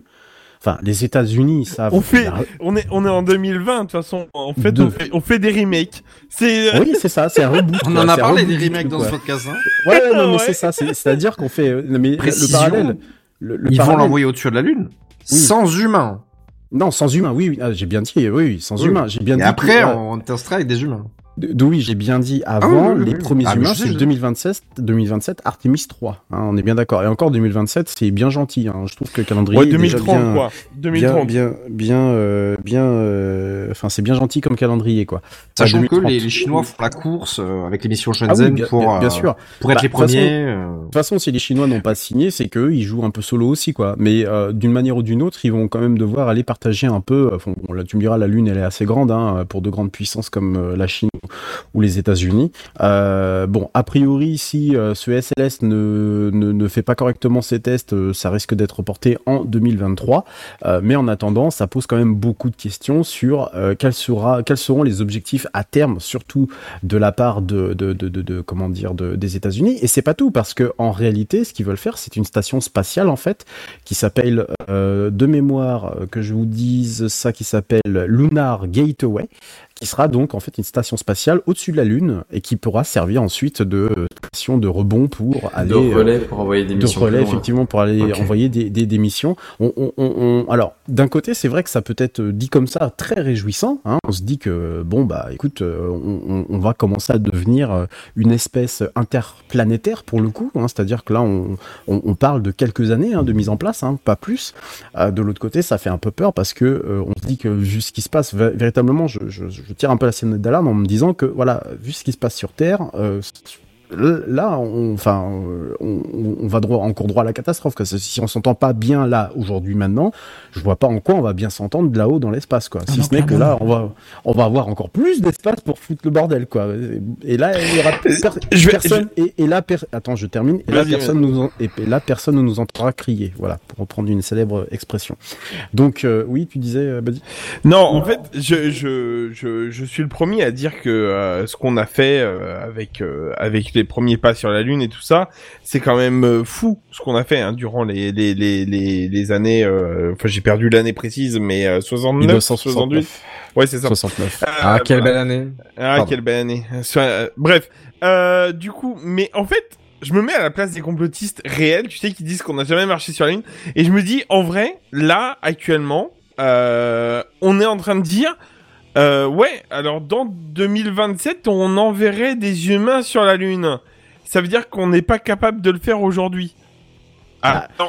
Non, mais il y a des vraies c'est ce qu'il Non, mais disait euh, tu, hein. tu vois ce que je veux dire? C'est en gros, en gros, je me mets à la place d'un complotiste. Aujourd'hui, on lui donne le bâton pour pour taper en- sur 1969. On lui dit, ouais, aujourd'hui, on sait plus envoyer un homme sur la lune. Bah, Non mais il y a des histoires qui sont même pas tout à fait capables de refaire des Atlas 5 parce qu'entre temps tous les moyens de production ont complètement évolué, il y a une bonne partie des plans ça. qui ont été perdus en 40 Et puis- ans ou quelque chose comme ça, tu vois. Et puis il faut bien voir, euh, il faut bien voir quelque chose aussi euh, d'assez, euh, enfin, il faut, il faut bien voir quelque chose qui, qui n'existait peut-être beaucoup moins à l'époque. C'est-à-dire que euh, à l'époque, on, on supportait plus la perte d'un homme dans une mission spatiale. Oui, Euh, des histoires, c'est ah, l'aventure, mais de on l'a jamais façon, fait, c'est c'est ça exactement. Je, je sais pas si vous avez vu le film euh, les- les- L'étoffe des héros, euh, qui raconte un peu le, qui raconte un peu le, début euh, de l'aventure avec les premiers avions et tout ça. Ça se crachait. Euh, la mort faisait partie, faisait partie intégrante en Russie. Ils ont sacrifié, ils ont sacrifié même des gens dans les missions spatiales. Parce que je parle des États-Unis, mais la, Russie a presque réussi à quand même à, se poser, à se poser sur la Lune. Hein. La, mission s'est crachée, mais je pense que si ça s'était pas craché, ils auraient envoyé des humains et ça aurait été eux. D'ailleurs, une très bonne série sur Apple TV+ qui raconte, euh, qui raconte cette uchronie qui s'appelle euh, For the For All Mankind. Mankind. Et Je qui reprend dès euh, demain, très je crois. hein. Et qui reprend effectivement des Troisième tout saison à fait. Ouais. Euh, ouais, Ah, troisième cool, saison. ça commencer la la alors. série quatrième, je sais plus, euh, trois, trois ou quatre, je sais plus.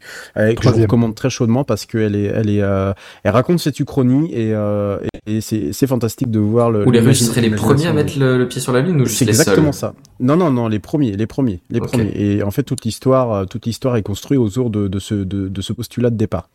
Je l'ai Euh, regardé à cause de toi, Redscape, et franchement, meilleur conseil ever. J'ai Bah, passé temps. c'est bien. hein. Ouais, Oh là là, c'est- incroyable. Ouais, c'est c'est bien, c'est c'est c'est bien. Ça fait franchement, euh, ça ouvre, euh, ça ouvre les horizons.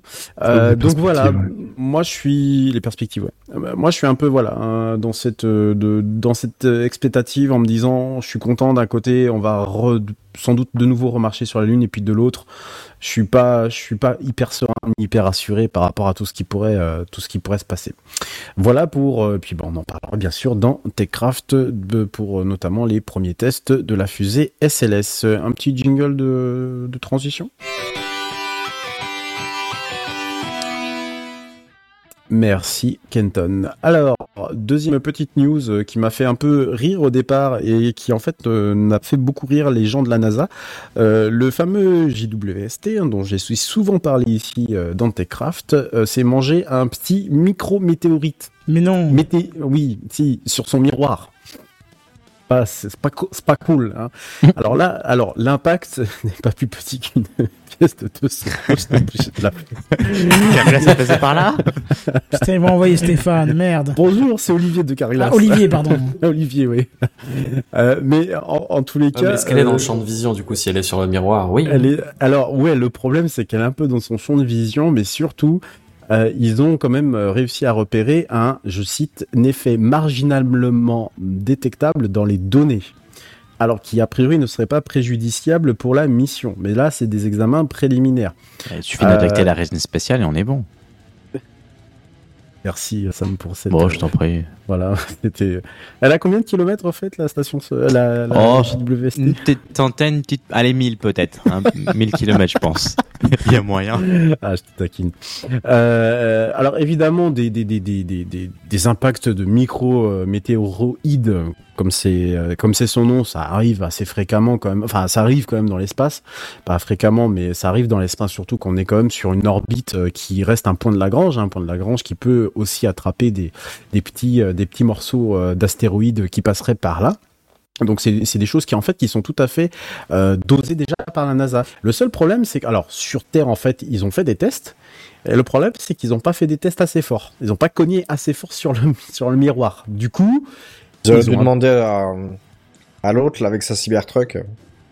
ah oui Ah oui le c'est pense que oui. C'est Voilà. incassable. Ah, ah bah, c'est cassé. Voilà c'est cassé. Euh, du oui, mais l'autre par contre ça va aller. Du, du, du non, il est coup- cassé aussi. Oui, il est cassé aussi. Du coup, euh, du coup, alors ce qu'ils peuvent, ce qu'ils ont possibilité de faire, c'est que euh, les, les, les impacts, euh, les impacts sont quelque chose qui ont déjà été contrôlés et mesurés euh, par la NASA. C'est que le, le télescope est capable en fait d'ajuster la position. hein. Vous savez que c'est son le, le miroir, c'est 18 segments, et en fait la position de chaque segment peut être ajustée en fait pour corriger les conséquences en fait d'un impact de de, de, de, de, de petites météorites. Comme là, c'est le c'est le cas. Donc, Inférieur à une euh, pièce de 2 euros. voilà, inférieur à une pièce de 2 euros. Bah, on- j'espère que c'est pas une pièce de 2 euros parce qu'imagine une, pi- enfin, une pièce de 2 euros sur un miroir comme ça, euh, ça te, enfin, ça te, ça te flingue un télescope. Hein, là, Et puis va trouver et un net, carglass là-haut. hein. Ah bah là, ça va être compliqué. Hein. Olivier, Pas faut l'équiper, tout ça. Émission Artemis, hein, c'est que dans, c'est dans une dizaine, d'années. Hein, donc, euh, et puis Déjà, un des pièces de de 2 kilomètres. euros là-bas, il y en a pas beaucoup. Hein. Bah ouais, c'est, c'est pas le truc qui. euh, Là maintenant, qui- je suis curieux de savoir si le point de Lagrange euh, où est rangé le, le, le télescope, il est plus loin que la Lune ou pas? Ah oui. Est-ce que c'est relativement euh, comparable? Est-ce 1,5 que... million, 1,5 million de kilomètres le point de Lagrange où est euh, le JWST, 384 Et c'est quoi 300 000 Ouais. 384 000 kilomètres euh, pour la. D'accord. Donc oui, il est largement Oui, c'est trois fois plus loin, que, la. Lune. Oui, large. il est largement plus, plus loin. Donc c'est, ça peut devenir un problème si ce genre de choses en fait se répète, surtout qu'en fait la NASA ne l'a absolument pas du tout vu. Voilà, il l'a pas vu. En même temps, vous allez me dire un micro euh, météoroïde euh, comme ça, à mon avis, à repérer, ça doit être quand même un peu coton. Hein.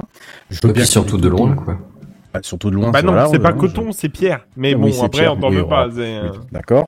Merci Buddy. Et euh, voilà, donc euh, tout ça pour dire que euh, pour l'instant, RAS, ça va. Euh, juste que bon, faut faire attention parce que ça a quand même quelques incidences entre guillemets qui peuvent corriger, hein, que la NASA peut corriger, mais ça a quand même quelques incidences euh, sur euh, sur surtout en fait qu'il a quand même des, des, des, des miroirs particulièrement exposés là où Hubble par exemple on a un- son gros miroir qui est un tout petit peu moins exposé que que euh, un tout petit peu moins, exposé euh, que celui du JWST. D'ailleurs, euh, à ce sujet, je signale un, excellent documentaire qui est disponible sur la plateforme France.tv, donc de France Télévisions, qui est passé sur France 5 sur Hubble. Si vous voulez découvrir l'histoire d'Hubble et son, son histoire rocambolesque surtout au départ, c'est un excellent documentaire avec tout plein d'informations à l'intérieur. Et je signale juste que le JWST devrait normalement pouvoir fournir ses premières images le 12 juillet. Nous, normalement, on sera en vacances. Avec un point noir Donc, dessus.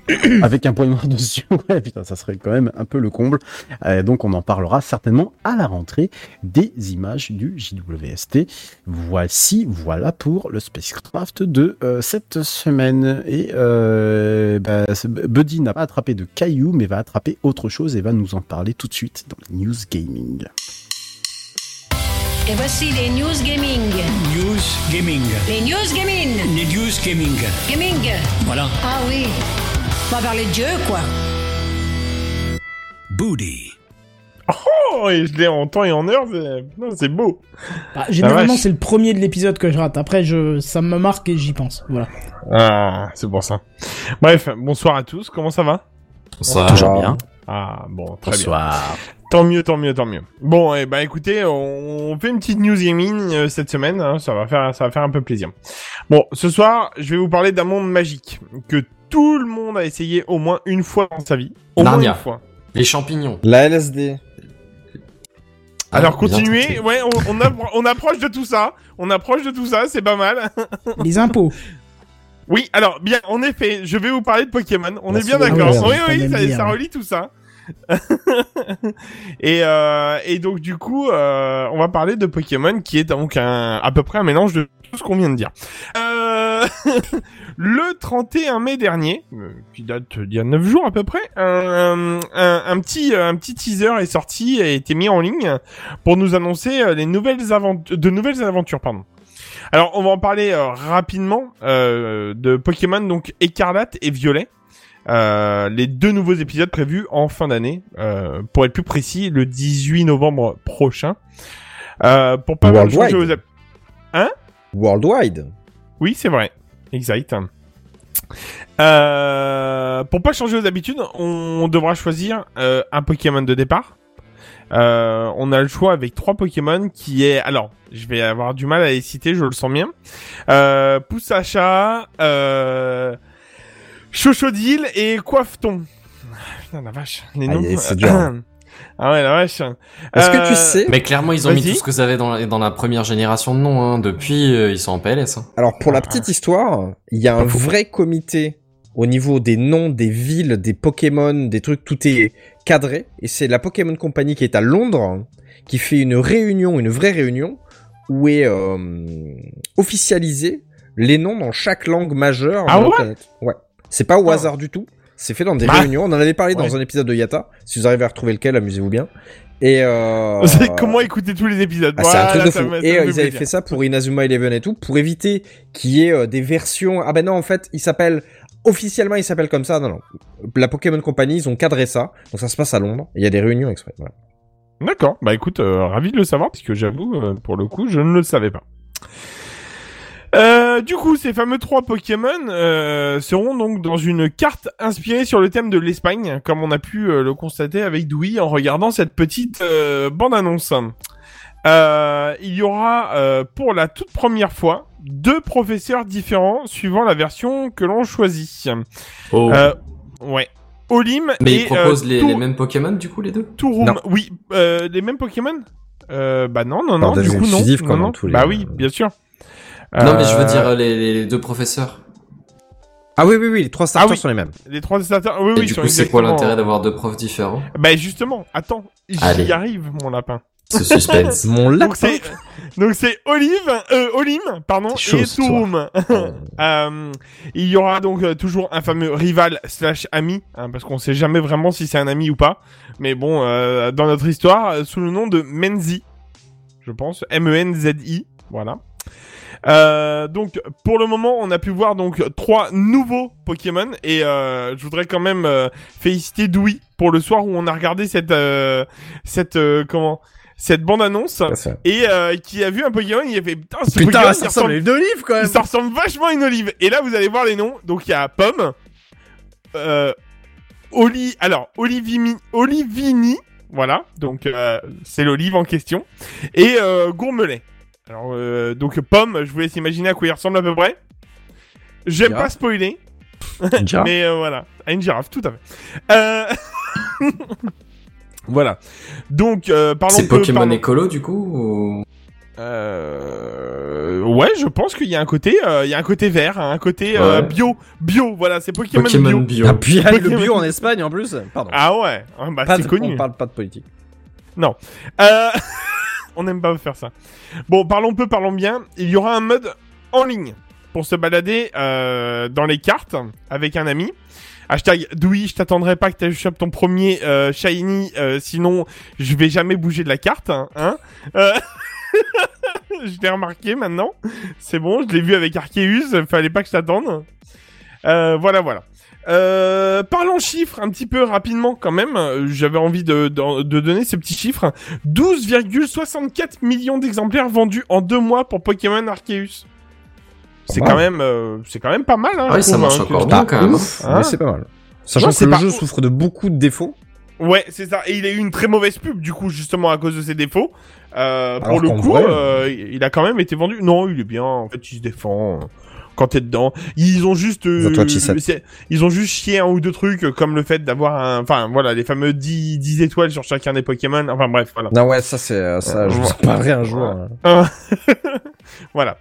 Euh, donc on a eu un avant-goût du monde ouvert avec Arceus, euh, mais aussi avec bouclier et épée. euh, dans une zone particulière, et bien là, dans le nouveau, il y aura bien un monde ouvert et cette fois-ci un vrai théorique. Hein, bien sûr, on n'a pas le, jeu entre les mains, donc euh, normalement ils ont bien annoncé un vrai monde ouvert euh, qui va nous permettre euh, de voir Pokémon sous un nouveau jour et donc de pouvoir se balader avec ses potes dans ce fameux monde ouvert. Alors, petite euh, petite euh, anecdote à savoir quand même, sachez que euh, pour accéder à ce fameux monde ouvert avec ses amis, il faudra bien sûr penser à débourser la modique somme de euh, 20 euros, je crois, par an, un truc comme ça, Ouais, euh, le- pour le je sais pas- je Nintendo. pas dire, Nintendo je ne plus machin. Voilà, exactement. Voilà, la dire, version. J'ai Ouais, des ouais. viewers qui m'offrent les abonnements, donc je peux pas te dire. Ouais, bah, ça va. On n'a pas tous la Dewey Prod, quoi, quoi. Voilà. Euh, alors, tout ça pour vous dire quand même que, donc, bien évidemment, on en arrive au fameux euh, deux, euh, comment ça s'appelle, deux professeurs différents et deux légendaires, hein, bien sûr, un pour chacune des versions. Alors, bien évidemment, il y aura deux nouveaux Pokémon euh, légendaires qui s'appellent, alors, euh, Coraidon et Miraidon. Si je les cite bien, je sais pas, voilà. Euh, la définition étant euh, passé et futur en japonais. Et euh, dont c'est euh, maître, c'est ça? Non, j'avais pu. Euh... Ah, je sais plus. Mais euh, Mirai, enfin, je l'avais dit parce que euh, il y a Ouais. un personnage de Dragon Ball qui s'appelle Mirai Goku, donc on savait que c'était euh, Le passé futur. Euh, Non, du, le futur. du futur, pardon, oui. Donc, Euh, et donc du coup, euh, pour le coup, il y aura ça. Et donc, bien évidemment, chaque professeur et chaque version représentera très bien euh, chacune le passé et le futur. On a pu le voir euh, dans les Ouais. images que euh, il y en a un un peu plus technologique et l'autre un peu plus rustique. Voilà. Donc euh, là-dessus, je pense qu'il y aura des quêtes bien par- particulières que le professeur va, nous donner. Euh, et c'est pour ça que chaque chaque professeur sera bien différent. Et c'est pour ça qu'il y en a deux bien différents, Benzen. Voilà. Euh, bien évidemment, avec, euh, je pense, Dewey, il me semble, qui d'autre? Il me semble que JNBR aussi euh, l'achète, mais je suis pas sûr. Euh, Le prochain? Ouais, les- enfin, les- l'Arceus, en Non. tout cas, tu l'avais acheté Ouais, non? très, oui, euh, oui, non, j'ai pas aimé. Il m'a, il m'a saoulé euh, très très vite en fait. D'accord. Bon. Alors bon, alors du coup peut-être JNBR, mais en tout cas Dewey et moi fort probable. Ah, moi, On je suis obligé, toute la collègue. Euh, Bah oui, va c'est ça. Ah oui, euh, à savoir quand même que vu que forcément ça sera deux versions bien différentes et bien distinctes, euh, il y aura le package qui sera en vente. Bien sûr. C'est, euh, ça nous fait plaisir, c'est Nintendo, c'est deux, Pokémon. quoi, voilà, tu peux acheter les deux dans un seul package. Ils ont prévu le package des deux. Mais voilà. est-ce que tu peux faire des échanges toi-même entre tes deux versions si t'as qu'une seule manette Une Oui, seule avec console Pokémon Home. Oui. Bah ok, oui, donc mais si t'as pas d'amis, tu peux quand même t'en sortir avec une collection complète. Avec Pokémon Home. Ok. Mais Pokémon Home, tu l'as pas à chaque fois quasiment. Sachant que Pokémon Home est un, service payant, mais ça on en a parlé il y a quelques épisodes. 10 euros. J'ai testé du hein coup. C'est pas 10 euros. Euh, je sais plus, je paye à l'année donc. Je crois que c'est 10 euros l'année ou quelque chose comme ça. C'est pas ultra cher, mais c'est quand même euh, voilà, un petit même. budget. Voilà. Et donc du coup, on vous fera un retour le 24 novembre prochain, peut-être avec JNBR s'il reprend goût au jeu, euh, pour en parler et avoir nos retours, je pense à chacun. Voilà. Et donc sur ces belles paroles, je vais laisser la parole. Ouf. Ouh là là, attention à notre grand maître vénéré à tous Ah, le pour capitaine. le gros dossier de la semaine. Tu as entendu le dernier truc là? Tu as vu l'iPad qui est sorti la dernière fois? C'est le dossier de la semaine. C'est le dossier de la semaine. C'est le dossier de la semaine. C'est le dossier de la semaine, mes amis. Ah, ça c'est moderne. Ça, c'est moderne. Kenton. Oui, parce que vous n'avez pas pu louper hein, cette semaine, c'était la WWDC de chez Apple, parce que ça a fait quand même un, un peu de bruit. euh, donc c'est la Dis donc, qu'est-ce que c'est? Mais c'est la conférence d'ouverture hein, euh, de, de, de leur euh, comment de leur semaine euh, dédiée aux développeurs. Développeur. Et c'était diffusé en live sur le net. hein. Alors habituellement on, on le regarde à plusieurs, mais je me suis senti bien seul euh, cette fois-ci sur mon Mumble avec de l'écho. Ouais, même- je suis en désolé. même Bah, J'étais très déçu de pas euh, pouvoir la suivre en live, je t'avoue. Il y avait la conf Netflix en même temps aussi. Ah ouais Alors Eh attends, oui, pour oui, ça oui. je vais juste sortir un truc. Ouais, ouais, voilà. la conférence Netflix, à part dire euh, on est sous l'eau, on sait pas comment on va faire. Mais on va augmenter les prix. Voilà. Euh, non, non, Et bah, mettre de la pub. moi j'ai regardé quand même sur euh, sur euh, sur le net en direct et euh, faut dire qu'il y en a qui qui ont eu la chance d'être sur place puisque c'était aussi diffusé dans l'Apple Park pour les journalistes présents pour l'occasion. Ce qui est très drôle parce qu'au final il y avait du présentiel mais on leur diffusait une vidéo. Bon. Ouais, avait- je croyais que c'était un retour à la conférence, moi, mais non. ouais, non, j'ai cru aussi qu'il y avait une demi-semi-conférence, puis du partie vidéo. Non, que de la vidéo. Alors, il y a quand même euh, euh, Tim Cook qui est monté sur scène pour dire blablabla, machin. hein. Mais, mais nous, on n'a pas vu ça. On l'a vu par des articles qui en parlaient, mais euh, le live, nous, on a vu que la vidéo. Euh, euh, Enfin, une vidéo, non. C'est un show, un spectacle. Parce que, hors les infos techniques que nous allons détailler, il faut quand même faire un point sur la réalisation de cette vidéo de présentation qui est tout bonnement hallucinante. J'étais déçu sur la descente de. Je sais plus c'était Craig ou. je sérieux crois que c'est Craig. J'étais déçu sur les effets. Ah, les effets spéciaux sont hyper sympas, c'est vraiment bien foutu, ça donne presque envie de regarder, même si on s'en fout des news Apple. Moi, je trouve. Euh, Non, juste pour cette là, là quand il descend là du des locaux, Ah, dans les une- locaux. il y a une quand fameuse ça scène. s'ouvre en cercle. Il y a une fameuse scène, ouais, où, où, où t'as une espèce de parodie du film où il y a Speedman, là, je sais plus comment t'appelles ça, là, l'homme qui court très vite, là. Un super-héros qui court très vite, comment ça s'appelle Flash. Flash. Voilà. Ah Une oui, espèce de parodie de Flash Ah à un oui, par moment. contre, ça a duré quelques secondes, ouais. euh, Tim Fegheridi, euh, j'arrive jamais à le prononcer, euh, qui, qui courait au ralenti Euh, avec des effets de vitesse charme, hein. et tout. Il faisait comme la main dans les cheveux et tout. Ouais, ouais. Non, franchement, c'était top. euh, C'était, c'était franchement bien. Ça, ça, met du, ça met de l'ambiance, quoi. C'est décalé un petit peu, ouais. Ouais. Bon, alors en tout cas, c'est Tim Cook qui commence et je vous passe les fameuses phases d'entrée de conférence, comme quoi Apple c'est un monde merveilleux, tout ça, euh, tout ça. Euh, on va se contenter des nouveautés et croyez-moi, il y en a parce qu'elle a quand même duré 1h48. Euh, la conférence, Euh, d'habitude c'est plutôt dans les 1 heure. Là, je, je- je me disais, mais ça se termine jamais. Et on va devoir d'ailleurs faire l'impasse sur quelques nouveautés, sinon cet épisode aurait été complètement dédié à la keynote. Alors on commence par euh, iOS 16, hein, qui, qui commence par euh, une nouveauté qui aurait dû venir déjà depuis longtemps chez Apple. C'est la plus de caméra. Euh, si, si, si, si, euh. Non, non, mais tu vas voir, c'est un peu débile parce que c'est la possibilité de, de personnaliser l'écran de verrouillage qui était assez limité jusque-là, mais qui là, pour l'occasion, va se laisser un peu plus maltraiter à coup de choix de police de caractère, de widget qui pourra s'insérer, ainsi que l'un des autres atouts de l'Apple Watch, les complications. Et qu'est-ce qu'on va y retrouver? Bah, température, anneau d'activité, niveau de batterie, accessoires, kilomètres parcourus, etc., etc. Mais surtout, le truc qui, moi, me manque depuis toujours, c'est l'affichage des prochains éléments de votre calendrier. Tu vois, ça, fallait toujours aller dans Ah oui. les widgets, sur un autre menu. Oui. Alors que là, ça va être affiché en premier. pratique. Ah ouais, ça c'est top. euh, J'ai j'ai juste hâte, rien que pour ça. Et je comprends même pas que ça ne soit pas déjà présent depuis longtemps. N'importe quel autre OS classique, même un OS de bureau, te permet d'afficher ce- ces trucs-là sur le lock screen, quoi. Enfin bon. On peut aussi noter une autre bonne idée, euh, c'est le Live Activities. Alors euh, rien à voir avec des, stories, des machins, des trucs comme le nom pourrait laisser croire.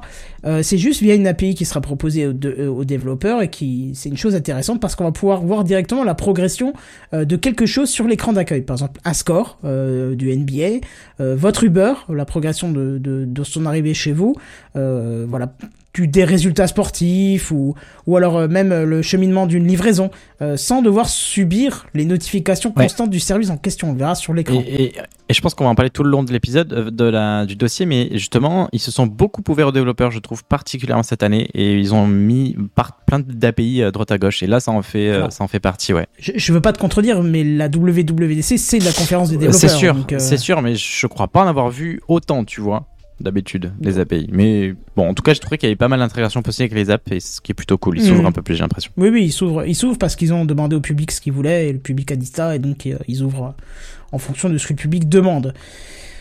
Euh, grosse nouveauté ici pour le mode concentration euh, qui, euh, avec ses ajouts, devrait être selon moi peut-être changer le nom et pas s'appeler concentration mais conditions ou un truc du genre parce que vous allez pouvoir lier votre mode de concentration euh, à tout un ensemble de choses comme la visibilité de certaines apps, de certains calendriers, de certains messages, de notifications, de listes de tâches et même d'onglets de Safari, même de fond d'écran.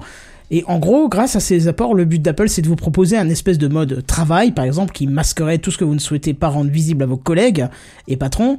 Et bonne idée, parce que si c'était déjà en partie réalisable grâce à Shortcut, euh, la mise en place était une usine à gaz. Là, ça pourrait se faire en quelques secondes et bien plus euh, simplement. Et puis, on va pas se le cacher, un téléphone qui se vide visuellement de tout ce qui concerne le travail dès qu'on quitte le bureau, ça peut être super intéressant, ne trouvez-vous pas? Complètement. Ou l'inverse, effectivement, oui. Ou l'inverse, oui, effectivement. Alors, message qui évolue avec la possibilité de corriger un message erroné. C'est-à-dire que là, vous avez fait une faute dedans, vous avez euh, que 15 minutes pour le changer, 15 minutes pour annuler l'envoi du message qu'on vient de faire, et euh, même remettre une conversation en non lu. Euh, moi, moi j'aimerais bien avoir ça, parce que des fois, je lis des messages sans quand je suis au boulot et que je suis en plein milieu d'un truc, et je me dis, je réponds après, et j'oublie. Alors que si je pouvais le laisser en non lu, euh, bah, j'oublierais pas. Donc voilà, c'est un peu comme, un peu comme euh, pour les mails, hein, c'est le même principe. Ouais, c'est ça, j'allais dire, moi je fais exactement ça pour mes mails pro, tu vois, quand Oui, je peux voilà, pas le traiter pareil. tout de suite, je le laisse en non lu et on y, on y reviendra plus tard. Ouais, ouais, ouais, ouais, ouais, ouais, ouais. Euh, L'apparition de SharePlay dans les messages, d'ailleurs, qui est bien plus pratique que de devoir passer forcément, euh, comme c'est le cas actuellement par FaceTime, mais on y reviendra plus tard, parce qu'ils SharePlay, ils en ont parlé pendant à peu près toute la conférence sur différents trucs. Euh, la reconnaissance OCR hein, qui qu'on a vu, euh, qu'ils appellent Live Text, euh, qui maintenant aussi pourra le faire la volée dans une vidéo et qui proposera même des options contextuelles comme la traduction et même la conversion de devises. Donc ça a l'air d'être sympa. La reconnaissance d'image. Alors j'ai hâte de voir ça. Alors quand j'ai écrit, j'ai hâte de voir ça. J'ai pas encore vu. Entre temps, je l'ai vu dans plein de vidéos. Parce qu'en faisant un appui long sur un objet, un animal, une personne, sur une photo, iOS va automatiquement détourer l'objet sur un fond transparent et vous le rendre disponible pour une intégration ailleurs, euh, où vous voulez. Hein. Alors la démo, elle a été faite lors de la WDC, elle était assez impressionnante parce qu'on y voyait Craig Federighi, je rêverais jamais, faire un appui long sur un chien présent sur une photo et le chien il est détouré parfaitement puis intégré dans un message euh, qu'il a envoyé à quelqu'un. Ça m'a bluffé. Entre temps, j'ai vu des vidéos et on Je- voit je que Sam est en train de tester. Voilà, Ouais. j'allais te dire, on voit ça, mais on est en train d'essayer.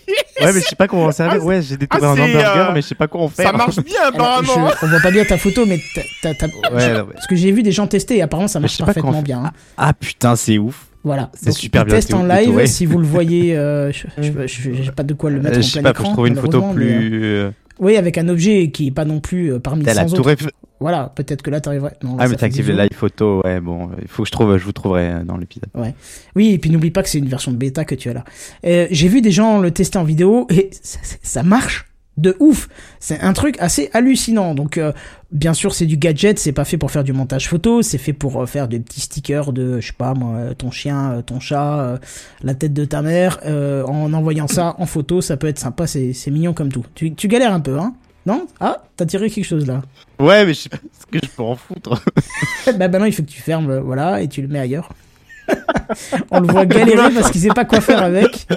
Il va Ah, l'envoyer ça à marche bien quelqu'un. les produits Apple. c'est hein, pas mal. pas à dire. Et il est sur une version Ah, bêta, Moi, je comprends que ça coûte 10 fois plus cher que le reste. hein. Ah, bah écoute, Il faut trouver une conversation que je peux vous montrer, quoi, mais. Euh, Ne, ne commencez pas à qualifier un truc qui est en bêta développeur et qui a 6 mois de sortir. Donc, euh, Ça- Ah voilà, ben. Euh, pas 6, hein, s'il te plaît, hein, c'est en septembre. Euh, automne, en général, c'est plutôt octobre, hein, mais bon. Mais bref. Bah, même, même si c'est octobre. Ouais, c'est dans 4 mois, quoi. Il, il est, il est possible que nous ayons fait euh, nos 10 ans de Techcraft avant que ça sorte. Mais bon, bref. Euh, revenons au dossier, sinon on finira jamais. Wallet, qui évolue aussi et qui devient assez complet, puisqu'il y a la gestion complète des papiers d'identité qui a été annoncée. Euh, ainsi qu'un service proposant la preuve de majorité de l'utilisateur. Attention Sam, via une API. Ah, Tu, tu vas aimer ce mot-là. Ah, il a mis. Alors en gros, euh, ce service répondra juste une espèce de oui ou non, voire avec une date de naissance en plus si besoin, à un site qui doit s'assurer que vous êtes majeur ou pas. Alors c'est une, une excellente solution vu le climat actuel dont on n'arrête pas de parler depuis euh, Techcraft, euh, depuis des semaines dans Techcraft, avec euh, les sites porno en France qui subissent, qui subissent des, des soucis là. On leur dit vous voulez Et maintenant que vérifier, tu en parles, c'est exactement ce que Sam essaie de ne pas nous montrer. Alors non, Et donc c'est ce le... que- exactement ce que Benji me dit en off, mais non, non, je rassure. Mais, mais le, le, le, le truc, euh, c'est justement de, de, de pouvoir aller justement sur un site autorisé seulement aux plus de 18 ans, et plutôt que de devoir montrer sa carte d'identité, mettre sa carte bancaire, demander euh, à France Connect de te laisser rentrer sur YouPorn, là, ce sera ton iPhone, ton iPad, ou je ne sais pas quoi sur euh, le service d'Apple qui dira, euh, qui répondra oui, puisque au final, On pourra- lui on aura déjà les preuves que tu ou Apple. pas. On Euh, pourra oui. quand même remercier Apple qui résout le problème des sites porno. Et ça, merci Apple, quoi, vraiment. Oui, alors qu'ils euh, sont tellement puritains, hein, sachons-le. Ouais, Sam, il est, il est, il est bluffé là. Il a, il a extrait la Tour Eiffel, je crois. C'est clair. euh, Effectivement, c'est ce qu'on voit. Il découvre des trucs. Alors nous, on le voit en live, c'est assez drôle, mais pour vous qui Ouais, nous mais le en podcast, ça doit être random, calvaire. Mais... Si vous Mais écoutez le envoie-le podcast en différé, c'est hein. dommage parce que vous savez peut-être pas, mais Techcraft, c'est. Euh... Non, il En live, pas grave, je en live, le- tous les jeudis, Ah oui, dès t'es- oui, pardon, 21h. j'étais concentré. C'est- pas grave, Tous les c'est- jeudis, dès 21h. Euh, où est-ce que j'en étais Donc wallet, wallet, wallet. Euh, ok. Alors pour l'instant, la France elle est pas concernée par les papiers, euh, les papiers d'identité et la preuve de majorité. Mais alors il y a un truc qui a été dit sur un compte Twitter officiel du gouvernement qui traite de l'identité numérique française. Vous vous rappelez, on en a parlé de l'application il y a pas très longtemps qui devait rentrer en bêta, qui est passé en bêta, qui a eu plus de 1000 bêta testeurs et qui apparemment est pas mal. Eh ben, ce compte Twitter, il a signifié qu'on devrait regarder la WWDC ce soir. Et il y a rien eu. Il a rien eu, alors tout le monde leur est rentré dans l'art en disant ouais bah il y a rien eu et eux ont répondu oui bah la WWDC c'est pas que ce soir, c'est toute la semaine, restez aux aguets. Donc on se doute qu'il pourrait y avoir une annonce qui sortirait au courant de cette euh, de cette semaine de WWDC euh, en espérant qu'ils qu'ils qu'ils- enfin euh, ils aient compris et qu'on puisse mettre dans Wallet et pas dans une application tierce. Euh, Qu'est-ce qu'on a d'autre? On a Apple Pay. Apple Pay qui a fait l'effet d'une bombe et qui proposera une possibilité de payer vers un autre iPhone. Euh, c'est tout, tout spécialement destiné aux commerçants qui pourraient se passer d'un TPE. Euh, imaginez votre bar favori, vous y allez, ils ont pas de TPE, il te dit je peux pas prendre la carte, machin. Eh ben ils pourraient l'accepter avec l'iPhone directement si Apple Pay est configuré. Alors ça c'est quand même assez dingue. Autre truc assez fou, partout, écoutez bien parce que c'est terrible. Apple- partout où Apple Pay est déjà accepté, donc en France, ça va, c'est quasi partout, Apple proposa- proposera le paiement en 4 fois, sans frais, sans intérêt et étalé sur 6 semaines. Ouais, j'ai trouvé ça. Ça sort de nulle part. via le quel truc, c'est- euh, néobanque ou quel service Apple. Ah, Apple, euh, c'est eux qui vont payer pour toi et qui vont récupérer la thune après. Alors justement, j'ai lu pas mal de choses dessus. Tout le monde se demande mais comment ça va marcher? On comprend pas. Nanana. Tout, ils sont tous dedans. Mastercard, tout ça, euh, Visa, ils sont tous, euh, ils sont tous partenaires. Donc euh, aucun problème. Ça va, ça va marcher comme comme à rien. Et tout le monde se dit oui mais attends si c'est Apple qui prête l'argent, il faut bien qu'ils se récupèrent des trucs. Et il y a des peut-être des des petites questions sur si tu ne, ré- ne, ne rembourses pas en temps et en heure, est-ce qu'il y aurait pas un petit intérêt ou je sais pas quoi. Mais ils ont Moi, pas je pense qu'il y a de aussi ça. un problème avec la Banque de France parce que quand t'es fiché Banque de France, t'as pas le droit de faire des crédits. Donc euh, C'est ça, bah quand oui, tu commences ça à faire des crédits, il faut que tu euh. sois un organisme euh, licencié, ce genre de choses. Quand t'es à la Banque de France, t'as pas de, t'as de toute façon pas de carte bancaire. Si, ah, bien si. sûr que si. Ah bon, d'accord, je savais pas. Ah oui, oui, oui. T'as pas de chéquier par contre. Oui, mais par contre, Banque de France ou pas, je crois que tu peux quand même faire des, des paiements quatre fois sur les sites internet et ça Tant que c'est pas des le quatre fois fichier sans national. Normalement, à tu partir du moment à, ouais, ref- à non, ne plus non, faire de crédit durant la durée de ton. Non, Oui, tu c'est un pas. crédit à la conso. C'est en un fait, crédit, hein. c'est un crédit. Hein. Les Alors- quatre fois, c'est un crédit. Réglementairement, tu peux pas, mais techniquement, je crois que tu peux. Ah bah, Non, en vrai, non, c'est euh, juste qu'ils le tu font vas avoir via- un organisme via des de crédit tu mens sur en tout, fait. ils vont, ils vont te l'accepter, mais. Je- Non mais genre la Fnac quand ils te disent quatre fois sans frais, c'est pas avec le, le service financier de la Fnac, c'est genre c'est un proxy qui va te t'emmener vers une autre banque qui est là vers un en fait. opérateur de, un opérateur de crédit. Et pour avoir été malheureusement dans ce cas-là, je peux vous confirmer que ça ne fonctionne pas. Bon, bah très bien. Vraiment métier alors. Euh, qu'est-ce qu'on Ah, était bah alors oui, ou alors, ou alors effectivement, on nous dit pas tout. Mais je sais pas. Je peux pas vous apporter plus d'infos. Faudra attendre pour voir comment ça se passe. Euh, Apple Plan, il a droit aussi à son évolution et c'est une bonne chose parce que la France, elle est concernée par le- les futures cartes détaillées hein, dont on a déjà parlé, qui incluent les pistes cyclables, euh, les randonnées et ainsi de suite. Euh, et puis on a vu que les futures cartes détaillées, elles sont, elles sont très très jolies. Euh, complètement hallucinantes d'ailleurs, euh, et la France fait partie prochainement de, de, de ces cartes. Euh, plan, il pourra aussi gérer euh, les trajets à arrêts multiples. Alors ça c'est bien pratique pour le covoiturage. Et alors, truc intéressant, même si ça existait déjà il y a très longtemps avec les GPS, mais que l'option a disparu, là il serait de nouveau possible de préparer tout ça sur son Mac euh, Pépouze tranquille à la maison et de l'envoyer vers l'iPhone. Ça c'est un truc qui existait à l'époque mais que j'ai pas revu entre temps quoi. Euh, Qu'est-ce qu'il y avait d'autre? Le contrôle parental qui évolue aussi au niveau des restrictions à pouvoir appliquer, mais qui se simplifie aussi dans le sens où vous allez pouvoir générer et gérer vos profils de vos enfants directement sur votre iPhone parent et euh, approcher l'iPhone enfant euh, concerné du, de l'iPhone parent pour associer directement la config sans contact, sans rien. Imaginez, c'est quand même assez fou ça. Oui, Ouais. ce qui est assez fou, c'est que les parents aient des iPhones et les enfants aussi, mais bref. Bah, c'est un choix. Il y a des iPhones qui sont très d'occasion ou d'ancienne génération qui sont pas très chers et qui supportent le système. Sois pas rageux. Ah non, bah non, non, moi je trouve ça incroyable. Mais... Alors, et justement, euh, les possibilités du compte familial, elles évoluent aussi en proposant une bibliothèque iCloud partagée comprenant photos et vidéos gérées par événement, par personne présente, etc., etc. Euh, nouveauté aussi qui a fait grand bruit, euh, c'est la possibilité pour un membre d'un compte famille d'activer un mode d'arrêt d'urgence. Et ça a été notamment mis en avant dans le cadre des violences conjugales. C'est-à-dire la possibilité pour une personne subissant des violences au sein d'un couple de pouvoir couper tout lien avec le reste du compte familial. Donc, euh, le partage de localisation, l'autorisation d'application, euh, le compte iCloud, il y avait aussi le partage des messages et ainsi de suite. Euh, je rentre pas dans les détails parce que l'option va très loin, mais pour les victimes, euh, je pense que c'est une option qui devait être euh, sûrement très attendue. Euh, L'app Maison qui gère la domotique qui est refondue et qui est plus adaptée à ceux qui ont une domotique poussée euh, de leur habitat puisque Ouais. euh, pour ceux qui ont beaucoup d'objets connectés c'était vite le bordel euh, sur Home il y avait 50 pages différentes fallait euh, tout gérer comme ça et là ils simplifient le truc Ouais. En fait, tu as une double catégorisation. Tu as une catégorisation sur tes pièces, comme euh, à l'accoutumée, et tu as aussi une catégorisation en fonction de tes appareils, justement. Donc, euh, les ampoules, tout ce qui est euh, le conditionnement de l'air, euh, je sais pas. Les. Ouais, voilà, c'est ça. Ouais. Donc, c'est bien foutu. Donc ça c'est une bonne chose, euh, surtout que Apple en profite aussi pour mettre un coup d'envoi officiel euh, pour le pour la gestion du protocole domotique Matter et qui d'ailleurs a été annoncé par Apple comme le squelette de la refonte de son application maison. Donc euh, ce protocole qu'on n'arrête pas de parler et qui est constamment repoussé, euh, je suis quand même heureux de savoir que c'est euh, le maître mot de toutes ces marques. Euh, CarPlay, alors là aussi impressionnant, l'effet d'une bombe oh là là. ça a fait. Apple précise que 98% des véhicules vendus aux États-Unis sont compatibles CarPlay.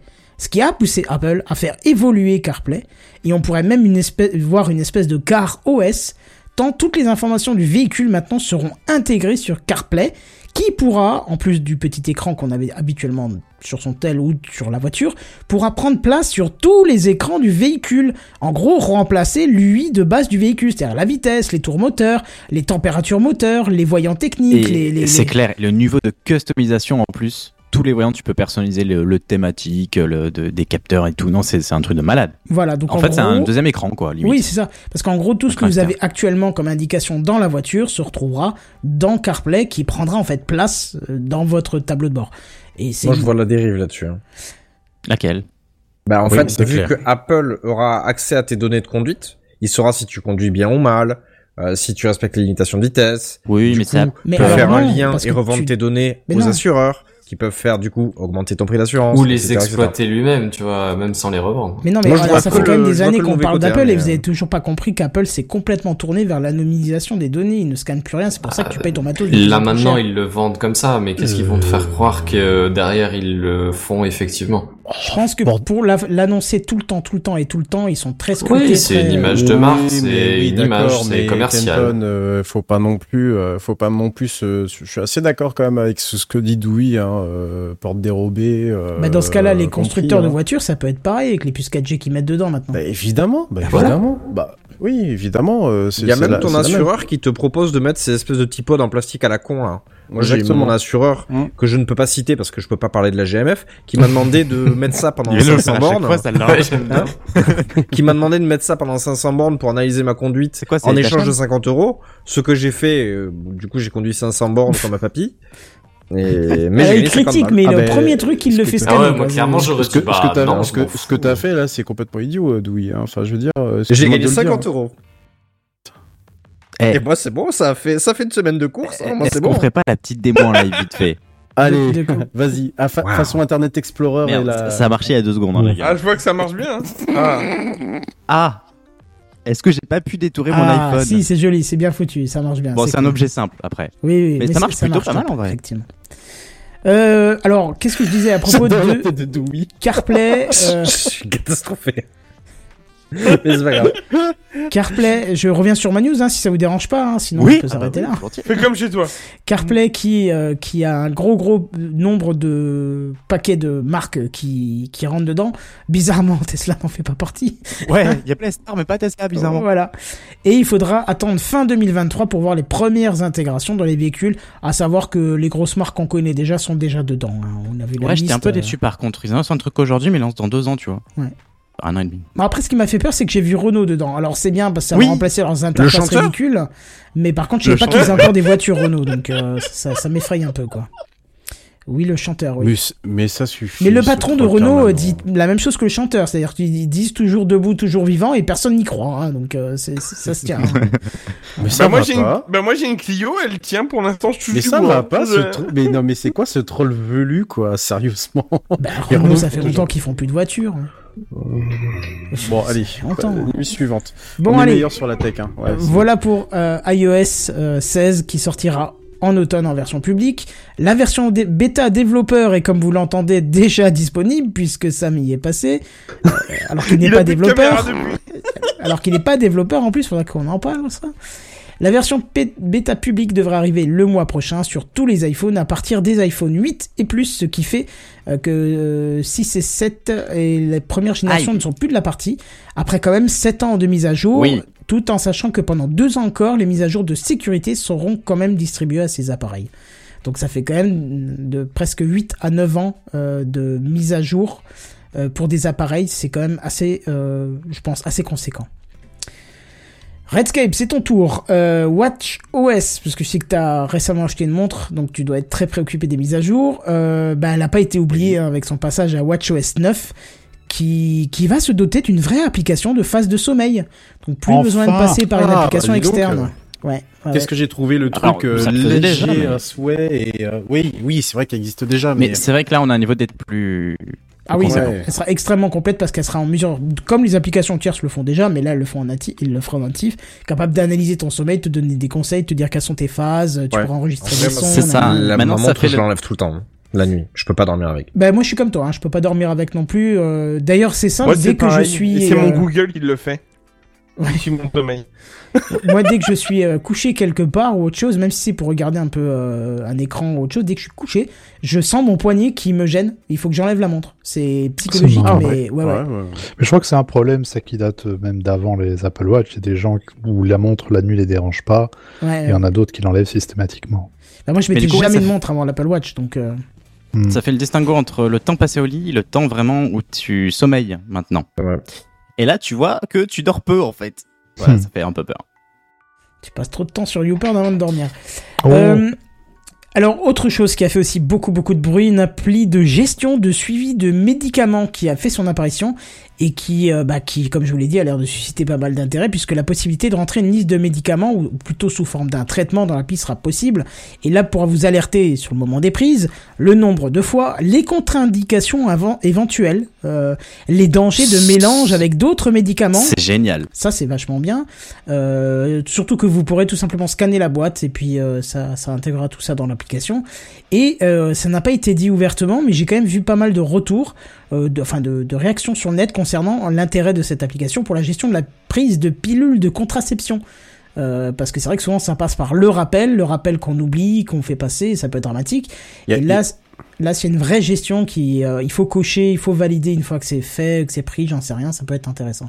Quelqu'un voulait dire Il y, un a- truc il y a déjà, ouais, il y a déjà une j'ai appli un peu dans, dans le même dans le même Ouais, style. sur euh, WatchOS. Euh, sur WatchOS, il y a déjà une appli pour euh, le suivi des euh, le, le cycles suivi menstruels, menstruel. Ouais, cycle menstruel. Et ça, franchement, j'ai trouvé ça vachement bien. Euh, donc euh, un truc euh, supplémentaire pour compléter. Moi, je m'en sers tout le temps. Ah ouais Alors sachant que ça, arrive sur la montre, mais ça veut dire que ça arrive aussi Ça, sur, sur l'iPhone en même temps. Hein. Soyez en Oui, passant, oui, oui, oui. les médicaments, c'est vachement culturel. C'est-à-dire que, par exemple, en France, on a une énorme tendance, euh, alors je dis pas ça parce que je suis concerné, hein, pas du tout, hein, mais euh, aux antidépresseurs, aux anxiolytiques et aux somnifères, hein. mais c'est très culturel en fait. Dans d'autres pays, c'est des médicaments qui sont complètement proscrits, donc je sais pas si euh, les contre-indications et les ci et ça... Les opiacés aux États-Unis, tu veux dire? je Enfin, les opioïdes, Je sais que pardon. les- aux États-Unis, les painkillers, par exemple, c'est un vrai, c'est un vrai problème. Bah voilà, les opioïdes. ouais. Mm. Ouais. Et euh, mais euh, nous par exemple, on a une énorme tendance à, à bouffer euh, ces saloperies. Moi le premier. Et euh, et euh, c'est vachement culturel. Donc je sais pas comment est-ce que WatchOS va pouvoir gérer cet aspect. euh, typiquement pour revenir sur le Japon, vu que j'ai des potes qui habitent au Japon, euh, les posologies sont très très faibles par rapport à nous. Ah mais c'est toi Alors qui les rentres on les est les mêmes êtres humains, tu vois. C'est toi qui les rentres les posologies. Ouais. Ton Mais traitement, la première fois, tu je le sais pas comment est-ce qu'il y aurait cette base de données qui va te dire ah au fait il y a des contre-indications là c'est trop fort. euh, Je sais pas. Je, je reste Non, c'est plutôt un les, peu- les compatibilités surtout. Ouais, de- genre le- l'exemple qui a été mis en avant, c'était par exemple, je- je- j'ai pas retenu la- le, le nom du médicament qui a été montré, et c'était, tu avais le symbole no alcool à côté, tu vois, euh, pour dire faut pas prendre de l'alcool en même temps que ce médicament-là. Parfois ça peut être intéressant. euh, combien de fois on est parti en soirée, t'avais une migraine et tout, tu dis ah mais attends mince j'ai bu du vin, est-ce que j'ai le droit de prendre ce médicament-là ou on sait jamais, des fois que ça fasse une mauvaise réaction, tu vois. Donc bon, c'est c'est des choses à voir. Hein. euh, on aura le temps de voir tout ça. hein. Euh, alors, bien sûr, nouvelle version, nouveau cadran, dont un qui va plaire à Redscape, qui sera nommé cadran lunaire, euh, que je vais pas vous décrire parce qu'il est bien trop complexe, mais que je vous invite à aller voir en vidéo. Redscape, je t'invite à aller voir ça, tu vas surkiffer, j'en suis sûr Ah ouais? et certain. Ah, tu vas, tu vas kiffer. Comme Il y a le la même système solaire euh, qui bougeait et que moi j'ai- j'étais en admiration Ah, mieux que ça encore. euh, Le, tu, encore cadran que ça. lunaire, tu vas voir, C'est ça quand même essayer de nous faire croire qu'il y a un système solaire. hein. Tout le monde sait que la Terre est plate. Bah, Ouais, ouais, non, bah oui. oui. c'est les lampes qui tournent autour de la Terre plate. Bon, Euh, exercice euh, aussi qui s'améliore à travers euh, la montre avec de nouveaux indicateurs de mesure de mouvement de torse et de bras pour les coureurs. Alors là, c'est vraiment euh, truc de niche. Hein. Ainsi Ouais, ouais. qu'une gestion automatisée des nouveaux sports comme par exemple le triathlon qui sera capable de détecter le passage d'un type d'exercice à un autre. Euh, pa- par contre, juste pour euh, comme ça, euh, je sais pas s'il y a possibilité de régler ça, mais j'ai trouvé quand même le, le, le coût de, de, de l'activité. Euh, enfin de quand par exemple tu es en marche à pied euh, ou euh, même pour faire du vélo je, je, je trouvais que les écrans n'étaient pas super fournis notamment au niveau du, du, du, du kilomètre par heure Non, je ça, sais pas tu si c'est un fin. truc qui est- tu le vois à la fin tu le ouais, vois à la voilà, fin quand tu termines ouais. l'exercice, tu vas dans forme, t'as tout le détail. Là par contre t'as tout, t'as Ouais. même le tracé Oui, GPS. oui, oui. t'as Alors tout, ça, mais, par euh, contre, j'ai vu effectivement, mais euh, en direct, live, en fait, à part le, le, le, le temps, la distance, le temps par euh, kilomètre et euh, je sais plus quel autre euh, l'âge du capitaine sans doute. Par contre, du coup, on n'a pas tout. euh, je pensais qu'il y avait, euh, il y Non, pas tout avoir un live, peu plus c'est après la fin. d'informations. Non, Ouais, d'accord. Par contre, j'ai découvert un truc assez, une astuce, euh, par hasard, assez sympa, qui pourra peut-être faire plaire ceux qui font de, de l'exercice avec l'Apple Watch. Euh, Si Mhm. vous faites de la marche, de la course, du vélo ou je sais pas quoi, euh, souvent ça vous arrive de vous arrêter, boire un verre, euh, enfin boire un coup de flotte ou machin, discuter avec quelqu'un qu'on croise ou autre chose. Ouais, on oublie de mettre pause. Et on oublie de mettre pause. La montre ne se Mhm. met pas en pause. Elle, elle, elle vous demande seulement au bout de 5 minutes, et au fait, t'es plus en train de bouger, est-ce que je dois me mettre sur pause ou pas? Et là, vous dites, ah putain, j'aurai 5 minutes où ça sera noté euh, de la merde, alors qu'en fait, euh, j'ai pas couru. Eh ben, je, j'ai pas fait exprès, mais j'ai voulu lancer un exercice parce que je savais que je risquais d'oublier de le lancer. Je l'ai lancé avant et je l'ai mis sur pause. Et en fait, je suis parti, sans le remettre en route, parce que j'ai oublié, comme un crétin. Et à un moment, je regarde et j'ai vu qu'elle se mettait en route. Alors, qu'elle était en route. Alors, je me suis arrêté de d'étonnement et j'ai vu qu'elle se met en pause. Je repars, elle se remet en route. Je m'arrête, elle se met en pause. Et j'ai refait deux trois fois l'expérience. Si vous mettez l'exercice en route, que vous faites votre exercice, elle va pas se mettre en pause. Elle va seulement vous demander au bout de quelques minutes est-ce que tu t'es arrêté? Par contre, si vous le mettez tout de suite en pause, dès que vous allez bouger, ça se remet en route. Dès que vous arrêtez, ça se met en pause.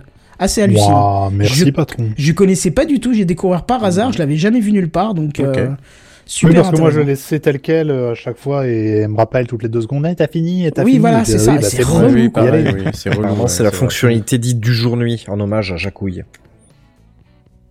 Et on-off. Ah, C'est oui, pas grave. d'accord. Je vous l'avais Ouais, moi, je celle-là. l'avais, mais euh, ouais. Mais, Bah, mais euh, euh, testez voir euh, pour ceux qui. Bah, toi, Gilbert, je sais que tu marches tous les jours. Fais voir le test, tu me diras si ça le fait aussi euh, chez toi. euh. Avec plaisir.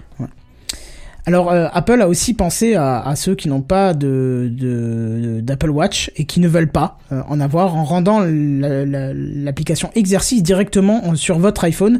Alors, en précisant qu'en absence de Watch, elle sera moins précise, mais saura tout de même euh, la possibilité de gérer les exercices que vous faites.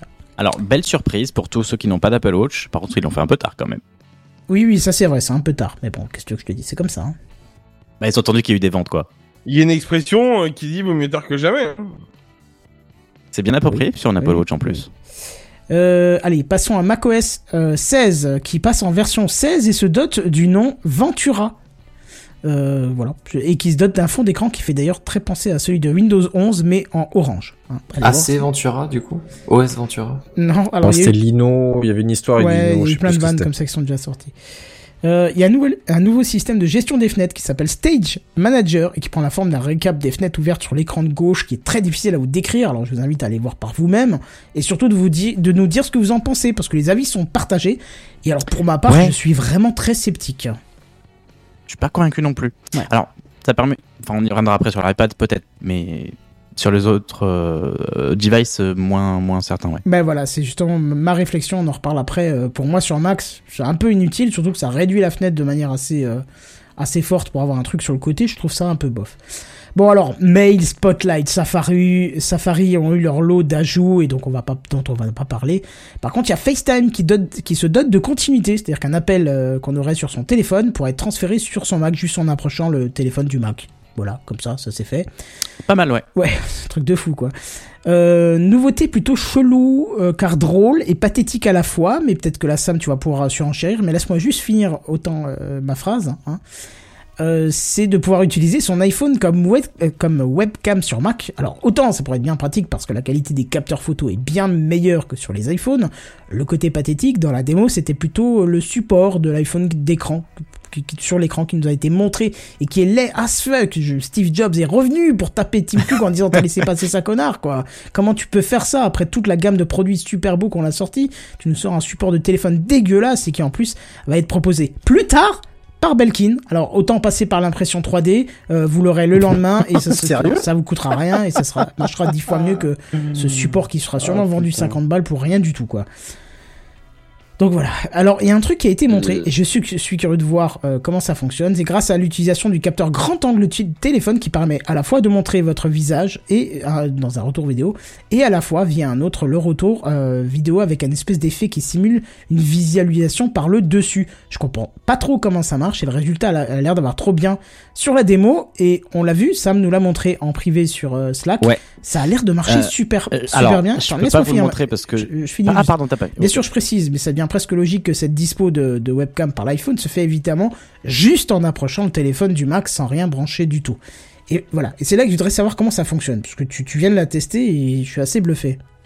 Bah, déjà, euh, pour le début du live, on a bien vu, comme j'ai la bêta partout, ça a un peu déconné pour, euh, je pense, une histoire de codec. J'ai pas pu euh, activer mon iPad pour, vous pour me filmer. Et donc, dernier recours, j'ai utilisé la, dernière, la nouvelle fonctionnalité de, parce que je pensais pas qu'elle était déjà intégrée sur la bêta. Je crois que c'était une des fonctionnalités qui allait arriver plus tard dans l'année. Euh, mais du coup, c'est la possibilité du coup de, de- d'utiliser sa- son iPhone comme une webcam. Et du coup, ça marche, hein, c'est directement intégré dans, dans cette bêta. J'ai pu l'utiliser à ma grande surprise. Et bah, vous le voyez en live, hein, ça marche euh, du feu de Dieu, on va pas se mentir. Avec une de qualité. drôlement bonne qualité par rapport à d'habitude. hein. C'est ça, il y a zéro latence. Enfin, il y a sûrement une latence, mais franchement, il y a. Enfin, je- j'essaie de faire des mouvements comme ça, mais franchement, c'est c'est super fluide. Bien sûr, c'est sans fil, hein, tout ça. Euh, et euh, du coup, la fonctionnalité, c'est donc euh, live. euh, comment desk, desk live ou desk view, je, je crois. Oh, j'ai pas noté le nom de la fonction. Il y a tellement de nouveaux noms maintenant que. Ouais, ben moi je pensais qu'en fait ça allait couper mon flux vidéo et basculer sur le, mon bureau, mais en fait non, c'est deux flux de vidéo distincts qui sont en temps réel et donc en distance, en plus sans fil.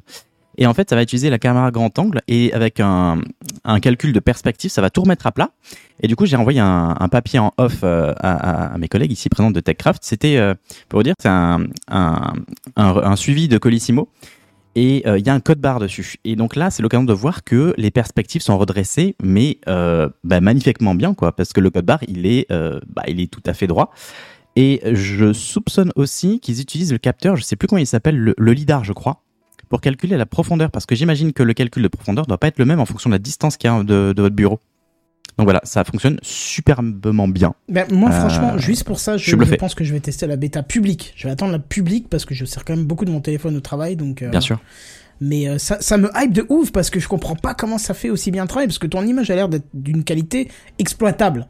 Et pour vous dire, c'était vraiment très très proche, hein, puisque normalement c'est censé te mettre sur ton écran, tu vois. Bah oui. Euh, là, c'est au, au pied de mon bureau. Euh, franchement, j'étais surpris que les perspectives soient redressées à ce point. Et La qualité est moins bonne, on va pas se mentir, Ouais. mais franchement, c'est exploitable.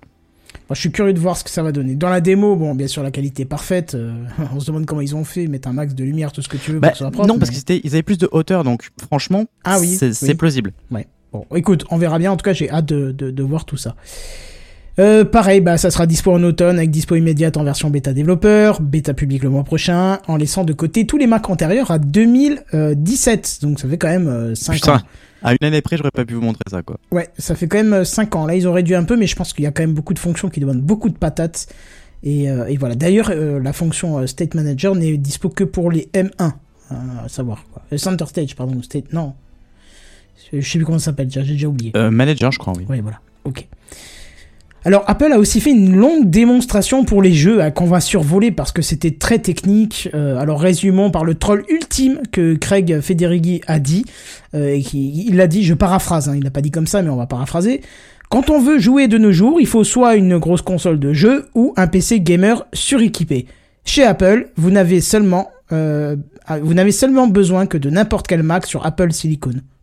Et moi je précise donc M1 pour ceux qui n'ont pas suivi euh, et, et, et supérieur. Donc en gros, il lance un espèce de gros tacle aux jeux vidéo en disant ouais, nous on n'était pas trop présents jusqu'à là, mais on est en train d'a- d'arriver et on est en train de faire très mal parce que bah, vous n'aurez pas besoin d'acheter de carte graphique. Le PC, enfin le, le, le Mac de base gérera les jeux. Et ils l'ont montré Il n'y a avec pas la... intérêt de se rater. Hein. Ils ont pas intérêt. Ah non, c'est clair. Mais ils l'ont montré avec. En euh, passant le- OBS sur Mac, c'est une tannée. hein. C'est-à-dire? Ça marche pas. Ah bon? Il y a, ouais, il y a plein de, il y a plein de bugs. euh, Pour c'est M1 une horreur. ou pour euh, processeur Intel? Non, sur, euh, sur macOS, le OBS qui pourtant est open Non, source. mais oui. euh, Oui, mais sur. Mac M1 ou, Mac- ou, ou sur Non, mais ça gère Intel. pas certaines fonctionnalités en fait. C'est pas une question de puissance ou de. Non, mais c'est vraiment pas- le logiciel question en de lui-même c'est est une question d'architecture. Oui, alors ça, vous me dépassez là. Oui, parce que Il est sur sur un Mac, tu d'avouent précise. qu'un Mac normal, euh, ben ça marche mal. Un Mac Morning, pardon. Un Mac, normal. normal, c'est-à-dire qu'il a combien d'années? Non, mais je- moi, je l'utilise pas sur Mac parce que j'utilise un vrai ordinateur, mais. euh, Il a 10 ans son Mac. je Mais donc mes potes Intel. qui streament sur Mac, euh, bah, elles sont obligées de trouver des alternatives à OBS parce qu'OBS ne gère pas euh, les fonctionnalités normales d'OBS. D'accord.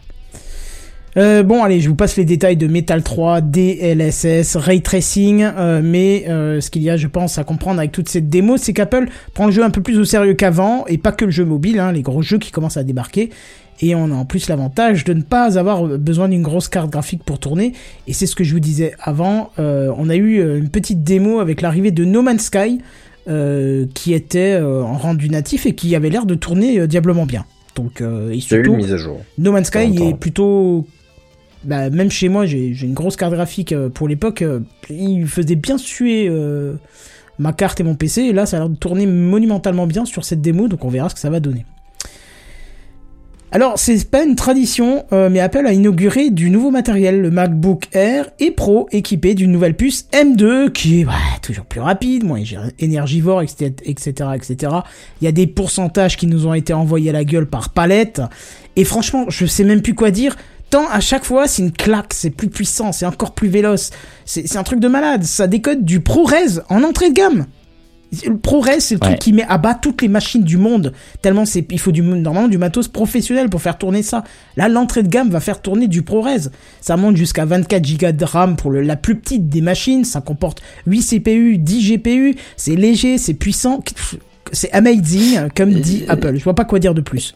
J'étais un peu dessus sur le form factor du MacBook Air parce qu'ils euh, l'ont présenté comme plus fin. J'ai pas l'impression qu'il soit plus fin sur la tranche la plus fine parce que l'ancien form factor du MacBook Air, c'est- il y a- C'était la forme en c'était triangulaire. C'était C'est une ça. forme en goutte, ouais. C'est ça. Et donc on avait une forme triangulaire et je pense que oui, sur la tranche la plus haute, effectivement, c'est peut-être plus compact, mais maintenant il est carré. Le Ouais, MacBook Air c'est- vraiment, beaucoup tout un plat, MacBook tout Pro plat. en fait. Je En vrai- en vrai, je le trouve plus joli, hein. Enfin, Pareil. Et peut-être plus joli, mais du coup il est pas. J'aime bien, j'ai pas spécialement entendu ce que tu as dit. Je, trouve euh, limite plus confort. Enfin, le MacBook Air, ma femme en a un, donc j'ai l'habitude de taper dessus. Il, je- très ergonomiquement, il n'y a pas de souci, mais j'avoue que je préfère justement ce côté un peu plus plat, euh, posé, que quelque chose entre guillemets, hein, de qui donne un effet de traviole. Ça me gêne, un- ça m'a toujours un peu gêné en fait. euh, le porte, MacBook quoi, Air, ouais. c'est pour ça. Ah oui, Pardon? Calporte, c'est pas mal ça. Un effet Calporte. Ah, oh. Oui, ça peut être sympa. Euh, donc je disais, je, je sais pas quoi dire de plus. Si on peut quand même préciser le retour du connecteur d'alimentation MagSafe, qui on le rappelle est un, un connecteur aimanté et qui m'a sauvé mon MacBook Pro un est- incalculable de fois. Ça, c'est vrai que c'est bien. et qui a C'est été cher, mais euh, c'est bien. Ah oui, et qui a été euh, il- Apple s'est fait pourrir quand ils l'ont enlevé et ils ont écouté le public puisque euh, euh, puisque là il est en train de, de, de revenir en force. Et du coup, ça libère le USB-C, quoi. Euh, Oui. Non, parce que l'USB-C pourra servir aussi en, en charge. Hein. C'est c'est un Ah. connecteur euh, qui sera voilà. Alors je vais vous demander de prendre le relais une seconde puisque j'ai mon siège qui est en train de lâcher et je descends petit à petit. C'est tombé dans effectivement. Ingénieur Bah, informaticien. euh, si je peux me permettre de rebondir justement sur les, les deux Oui. matos euh, annoncés, euh, le MacBook Air, le MacBook Pro, si je ne dis pas de bêtises pour avoir vu une vidéo dans la journée, donc euh, je- Hmm. j'ai j'ai pas croisé les sources ou quoi, euh, les deux sont proposés au même prix. Et euh, je suis assez curieux de savoir pourquoi est-ce qu'il faudrait prendre le Pro plutôt que le R pour la majorité des gens. pose. Ouais. Parce qu'en fait, le, la grande majorité des gens, à savoir ceux qui ne font pas du rendering en 4K ProRes 422 euh, et qui ne font pas euh, tourner des jeux ou je sais pas quoi, euh, bah vous avez un- une machine qui est euh, plus légère, qui a un MagSafe alors que l'autre en a pas, euh, l'écran est Qu'un un peu mieux, plus grand, ouais. la batterie un peu mieux si je dis pas de bêtises. Je suis Non, la sûr. batterie est meilleure, le MacBook Pro. Ah pardon, alors autant mais pour bon, c'est pas, c'est négligeable. hein. Mais euh, mais ouais, enfin il y a pas mal d'avantages à avoir le R pour le même prix Ouais. exactement. Je j'ai du mal à justifier le, le Pro. C'est la Je question qu'il y a sur beaucoup d'articles, justement, que tu retrouves sur Numérama ou je sais plus quoi. À chaque fois, c'est, mais qu'est-ce qu'ils ont, mais pourquoi le MacBook Pro de M2, du coup? Personne Bah, comprend. c'est un peu comme le fait d'acheter un Mac, c'est un rendeur social. Je Ouais, dis, putain, ça devient Pro en fait, euh, c'est du troll là, à ce niveau-là. C'est c'est pas Bah ça non, du- mais j'ai un MacBook Pro, mais en vrai, euh, voilà, c'est.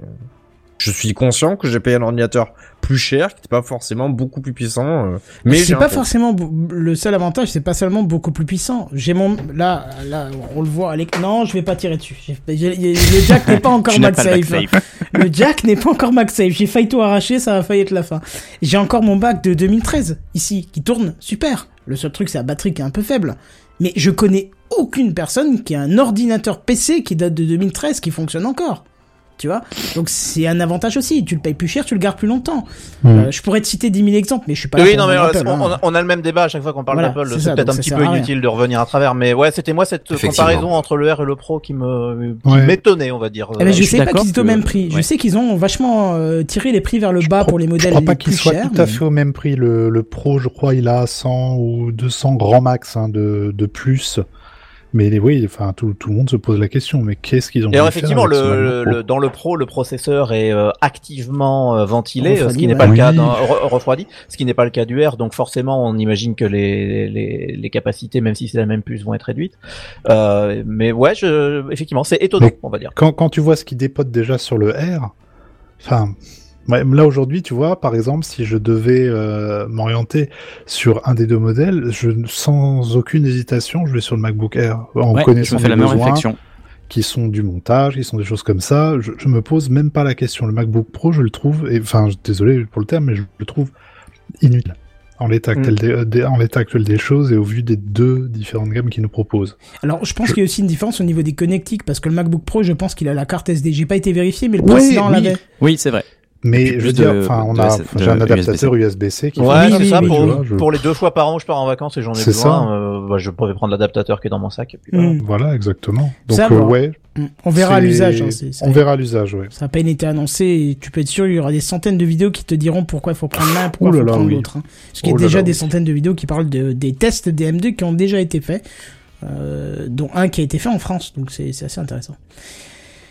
Voilà pour ces deux MacBook. Euh, allez, on termine sur euh, iPad OS 16, ça va être rapide, euh, puisque ça a été euh, annoncé avec un mix du. En fait, c'est un mix de nouveautés de iOS 16 et de macOS Ventura, euh, dont l'apparition de Center Stage, qui là, par contre, pourrait être un truc qui, qui a un réel atout. Parce que la gestion des fenêtres sur iPad me semble largement perfectible. Euh, et Ouais. pourtant c'est que logiciel parce que franchement tirer une fenêtre du bas faire trois fois parce qu'il veut pas suivre ton doigt ça fait un peu chanter. Alors que là un center stage qui reste constamment sur la gauche puisque t'as pas forcément tout le temps besoin de l'écran euh, euh, dans tous les sens là enfin en, en pleine largeur ça peut être intéressant. Euh, Sam tu en penses quoi? Oui, je, je suis totalement d'accord. Euh, ça nous permet une meilleure gestion des fenêtres. Ça reste euh, la flexibilité à la à l'iPad, c'est-à-dire que vous n'allez pas pouvoir euh, modifier euh, la taille de vos fenêtres. C'est toujours assez rigide, mais c'est pas c'est pas gênant sur l'iPad. Et puis je pense que tu vas l'annoncer après, mais il y a aussi Oui, oui, un oui. intérêt que tu vas annoncer juste après, donc je vais pas spoiler. JNBR qu'est-ce que tu penses du, de, du center stage toi qui utilise aussi un iPad pour travailler? Mais je trouve ça, je trouve ça vachement, vachement intéressant, comme tu dis. C'est très perfectible, même si c'est euh, bienvenu dans le sens où pouvoir euh, foutre deux, deux applis côte à côte, euh, je sais pas, euh, prendre du, bah, comme par exemple préparer une de, de, de TechCraft, tu mets ton, ouais ton article sur la droite, tu tapes sur la gauche, etc. Ça a son utilité. Mais maintenant, pouvoir avoir des fenêtres, euh, j'ai besoin de voir à l'usage. Mais oui, c'est clairement, c'est bienvenu parce qu'on a eu plus de modularité en fin de compte. Hmm. Moi, je vois déjà l'utilisation avec Notion et euh, les différents trucs que je fais euh, ajouter dans Notion quand je prends des notes et machin. Donc, j'ai hâte de voir ce que ça va donner. Ça- à mon avis, ça Puis il y avait, il y avait un exemple qu'ils avaient montré qui était très bien et où tu voyais justement deux fenêtres et puis bah, il y avait toujours cette histoire de détourage automatique d'un truc et Oui. d'aller de le glisser, de le copier directement dans un document de façon simple et intuitive. Ah oui, enfin ce genre de petites choses, ouais, je suis clairement client. À Ouais. voir encore à l'usage, mais ouais, ouais c'est Hmm. intéressant. Je pense que ça, va vite faire partie des, des fonctions qu'on utilisera euh, en, en constant, quoi, tu vois. C'est ça. Alors, autre, autre truc intéressant, c'est la fonction de collaboration entre usagers hein, qui passe par SharePlay et via les documents que je vais pas non plus décrire ici parce que c'est intégré en même temps euh, dans, dans le système de partage classique euh, via les messages et dans SharePlay. Ça devient un peu l'usine à gaz pour le débutant, mais ça va ravir les professionnels qui ont besoin de collaborer sur des sur des documents. Euh, à savoir que ce qui a été mis en avant, c'est même pas tellement pour les pros, c'est plutôt pour euh, si tu veux organiser des vacances entre amis. Et j'ai vu que ça a l'air sympa parce que tu peux ouvrir tes onglets, euh, genre euh, je sais pas moi, tu mets euh, Perpignan, euh, Argelès euh, et euh, je sais pas quoi euh, comme ville et euh, tu t'envoies en fait ce groupe d'onglets en collaboration à tes à tes potes qui vont dire bah non, ils vont pouvoir faire une marque sur l'écran en disant non ça je veux pas machin. Tu le verras en temps réel chez toi donc je pense qu'il y a un réel apport quand tu veux euh, programmer quelque chose à plusieurs et puis euh, on l'a vu hein, le Covid a poussé les, les, les- choses à, à être faites chez soi en collaboration via le net donc ça peut être peut-être quelque chose d'intéressant. Euh... Notons qu'ils font, des, il faut des potes riches, hein, bien sûr, hein, parce que sinon ça marche pas. Des potes qui ont l'iPhone, quoi. Ah oui, Enfin, oui, oui, voilà. oui. Mais il, il ressuscite un peu une, D'ailleurs, il me reste des invites hein, pour y ressusciter un peu Google Wave. J'ai l'impression ça ressemble. Oui, effectivement. Euh, alors une autre chose qui était très très très très très, et j'ai encore pas assez de traits pour vous le dire, mais attendu, euh, c'est la gestion complète d'un second écran que l'on branche sur l'iPad. Parce Mhm. qu'avant c'était de la recopie vidéo ou de l'extension pour certaines applis qui le géraient, mais ça restait extrêmement rare. Et là, ça va être une gestion complète d'un second écran. Donc euh, c'est quand même ouf pour un tout petit appareil comme celui-là. C'est ça. Et là, c'est là où je disais que Center Stage prend beaucoup plus de sens. Voilà, Ah ouais. oui, oui, là ça prend beaucoup plus de Mais sens, effectivement. c'est, c'est- ça reste quand même, enfin, très. On, on- on a du mal à faire la différence avec un écran d'un Mac et euh, iOS 16 sur un grand écran. Enfin, il y a Oui. quelque chose Ouais, qui est quand même assez tout, ouais. uni, magique presque, hein, de, de, de voir cette. Enfin, on est, on, on sait où on est, quoi. Et je trouve ça, je trouve ça rigolo ta Bah, honnêtement, tablette, mais on- ça devient un environnement à part, quoi. Oui, oui, parce qu'on on a vu un truc, on l'a pas précisé, mais Center Stage, les, les, les fenêtres, même si vous avez des fenêtres, vous pouvez pas en faire ce que vous voulez, comme elles sont un peu magnétisées entre elles, Mhm. elles se placent à certains endroits de l'écran automatiquement. Imagine, im- imagine, imagine, ils enlèvent cette bride. oui. Ils enlèvent cette bride, tu peux mettre tes, tes fenêtres là où tu veux, l'une au-dessus de l'autre comme t'as envie. Il y a plus aucune différence avec macOS. C'est juste un coup, bureau avec une philosophie différente, quoi. Donnez-nous Final Cut. Putain, moi je Oui, pense voilà, aussi carrément. un autre truc. Je pensais même à un autre truc, c'est mettez ça à l'iPhone, euh, on a un Mirabook. Oui, clairement, oui. Oui, oui, effectivement, ça pourrait être, euh, ça pourrait être ça. Bah, tu sais, le, le Mirabook, c'est l'iPhone dans la voiture, c'est CarPlay, hein. C'est, vraiment Ouais, ça non, maintenant, oui, tu vois. aussi, ouais. Donc voilà. Alors, il y a une appli aussi qui va arriver, qui sera intéressante pour la collaboration et qui sera aussi intégrée dans FaceTime, c'est Freeform, euh, qui est un whiteboard, hein, amélioré et boosté à la co- collaboration à l'utilisateur. Euh, un espèce de whiteboard illimité avec lien direct vers la zone de travail des collaborateurs. En gros, on travaillerait à, à 6 comme là actuellement dans Techcraft, enfin à 7 avec... euh, non, plus que ça, il n'y a pas tout le qui est sur les caméras, mais on travaillerait tous ensemble dessus, on pourrait tous écrire sur le même document, qu'on pourrait dézoomer, avoir une taille infinie, et en cliquant sur euh, Sam par exemple, je pourrais, hop, aller directement sur, sur ses notes, sur son schéma, sur ses post-it qu'il peut poser dessus. On aura accès à tout ça très rapidement. Alors pour l'instant, ça reste assez gadget, mais je suis sûr qu'on va trouver vite fait des utilisations assez Bah, intéressantes. hein. je voyais les prémices d'un Notion, moi. hein. Ah non, Notion, c'est pas du tout Non la même optique. Hein. Non, non, pas du tout. C'est pas de la prise de notes, collaboratif et tout, je, je- ça m'a fait penser un peu à ça. euh. Ah bah dans ce cas, tu peux rajouter tout ce que tu veux, Dropbox, Evernote, machin, c'est le principe. Hein. Oui, Non, non. Euh, Je pense Notion euh, est quand même loin de Dans- là. dans- C'est plutôt axé. dans le euh, principe de brainstorming, je veux dire. Ah, c'est oui. pas exactement le même brainstorming, mais oui. Oui. Bah écoute, on verra quand ça sortira, mais moi j'ai perso j'ai hâte de tester. Alors là aussi, ce sera dispo en automne, blablabla, ça change pas, hein, vous l'avez entendu sur les deux trucs précédents, et ça sera dispo sur tous les iPads à partir de la cinquième génération pour les classiques, les Air à partir de la troisième, et évidemment tous les iPad Pro euh, sans distinction. Euh, bref, voilà, c'était une conférence très longue, avec parfois quelques temps un peu mou, mais qui a su euh, se tenir, euh, qui a su tenir le spectateur à coup de clips vidéo d'une qualité incroyable, des transitions dignes de grands films et d'une réalisation vraiment terrible, en espérant qu'il continue avec ce format-là, c'est-à-dire en vidéo et pas en présentiel, avec des présentations euh, sur scène qui sont plutôt soporifiques, parce que je pense qu'ils ont trouvé, malheureusement grâce au Covid, la super bonne recette pour, pour leur keynote. Est-ce que vous avez des retours à faire avant qu'on se quitte violemment? Bah non, moi, euh, Non, franchement, bah, la keynote m'a plutôt hypé. Et euh, pour tester la bêta euh, de- sur tous mes appareils, Ah je bah suis oui, plutôt on a, on a satisfait. bien vu. Ouais. Ouais, oui, oui, Qu'est-ce que tu as comme bug à part ce problème de caméra qu'on a vu tout à l'heure? Euh, sur l'Apple Watch, j'ai beaucoup de bugs d'affichage. Euh, alors ils ont, oui, bon, ils ont fait aussi de- beaucoup d'ajustements graphiques. On en a pas parlé. Ah si, un truc super intéressant que je trouve sur l'iPhone, euh, c'est euh, ils ont basculé tout ce qui était possible en bas de l'écran. C'est-à-dire que maintenant le lecteur euh, vi- euh, vidéo ou musique sur l'iPhone, il est tout en bas de ton écran. Ah oui, Donc quand oui, tu le prends d'une main, c'est génial ce truc.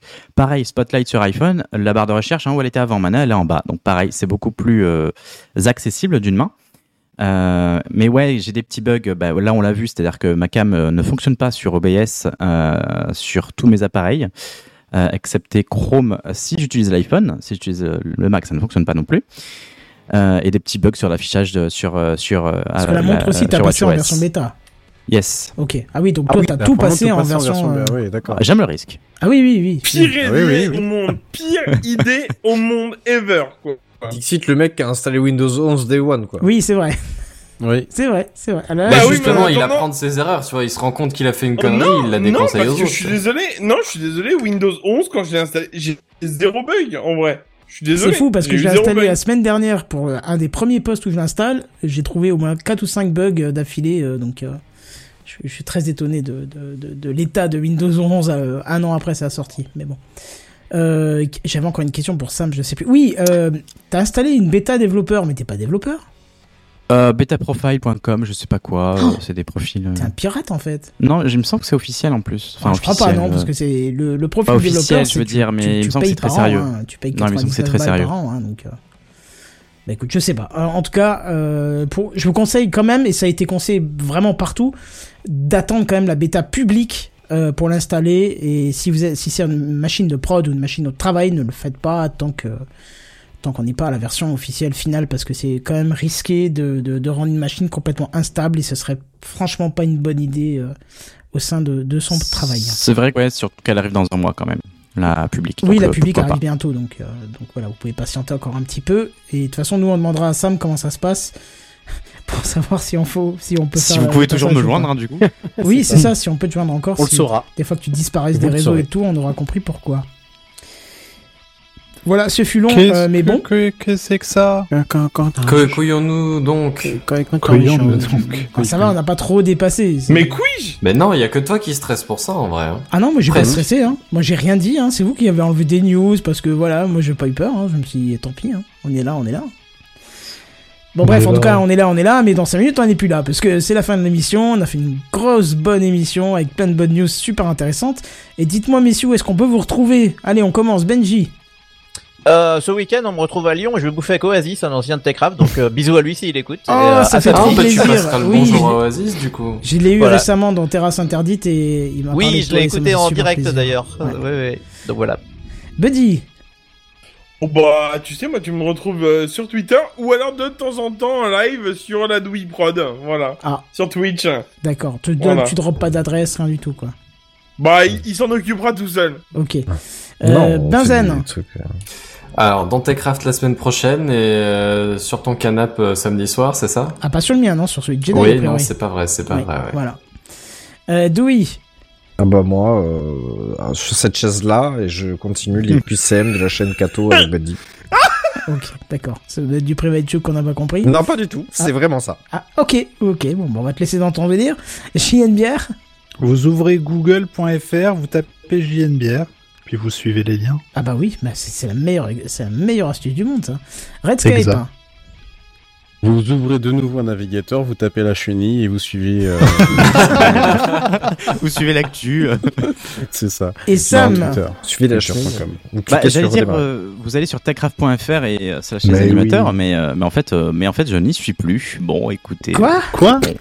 Bah non, parce qu'il y avait une saison où j'étais, j'étais Ah oui, off. l'ai et, enlevé. Ah mais Et je, il est pas toujours remis. pas retourné? Apparemment non. Bah écoute, j'ai pas fait de mise à... Ah, ça j'ai- dénonce, hein, J'ai pas fait ça de... dénonce fort en fin Ah, J'ai pas fait de mise à jour des infos du site depuis 1930, donc euh, ça fait que- Et puis, on peut pas non plus se retrouver en FaceTime avec ton Mac, apparemment, non plus.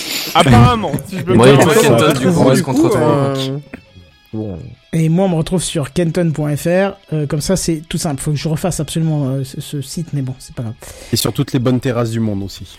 Oui, les... mais non, seulement les terrasses interdites. Seulement Celles pas Oui, les bonnes terrasses interdites du monde. Voilà. C'est ça.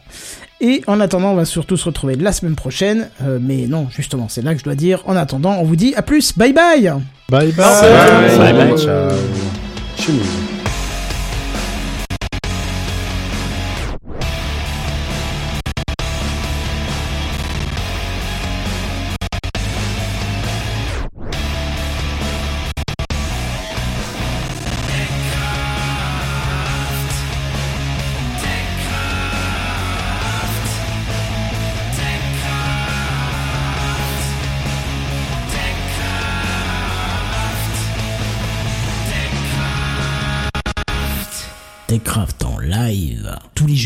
21h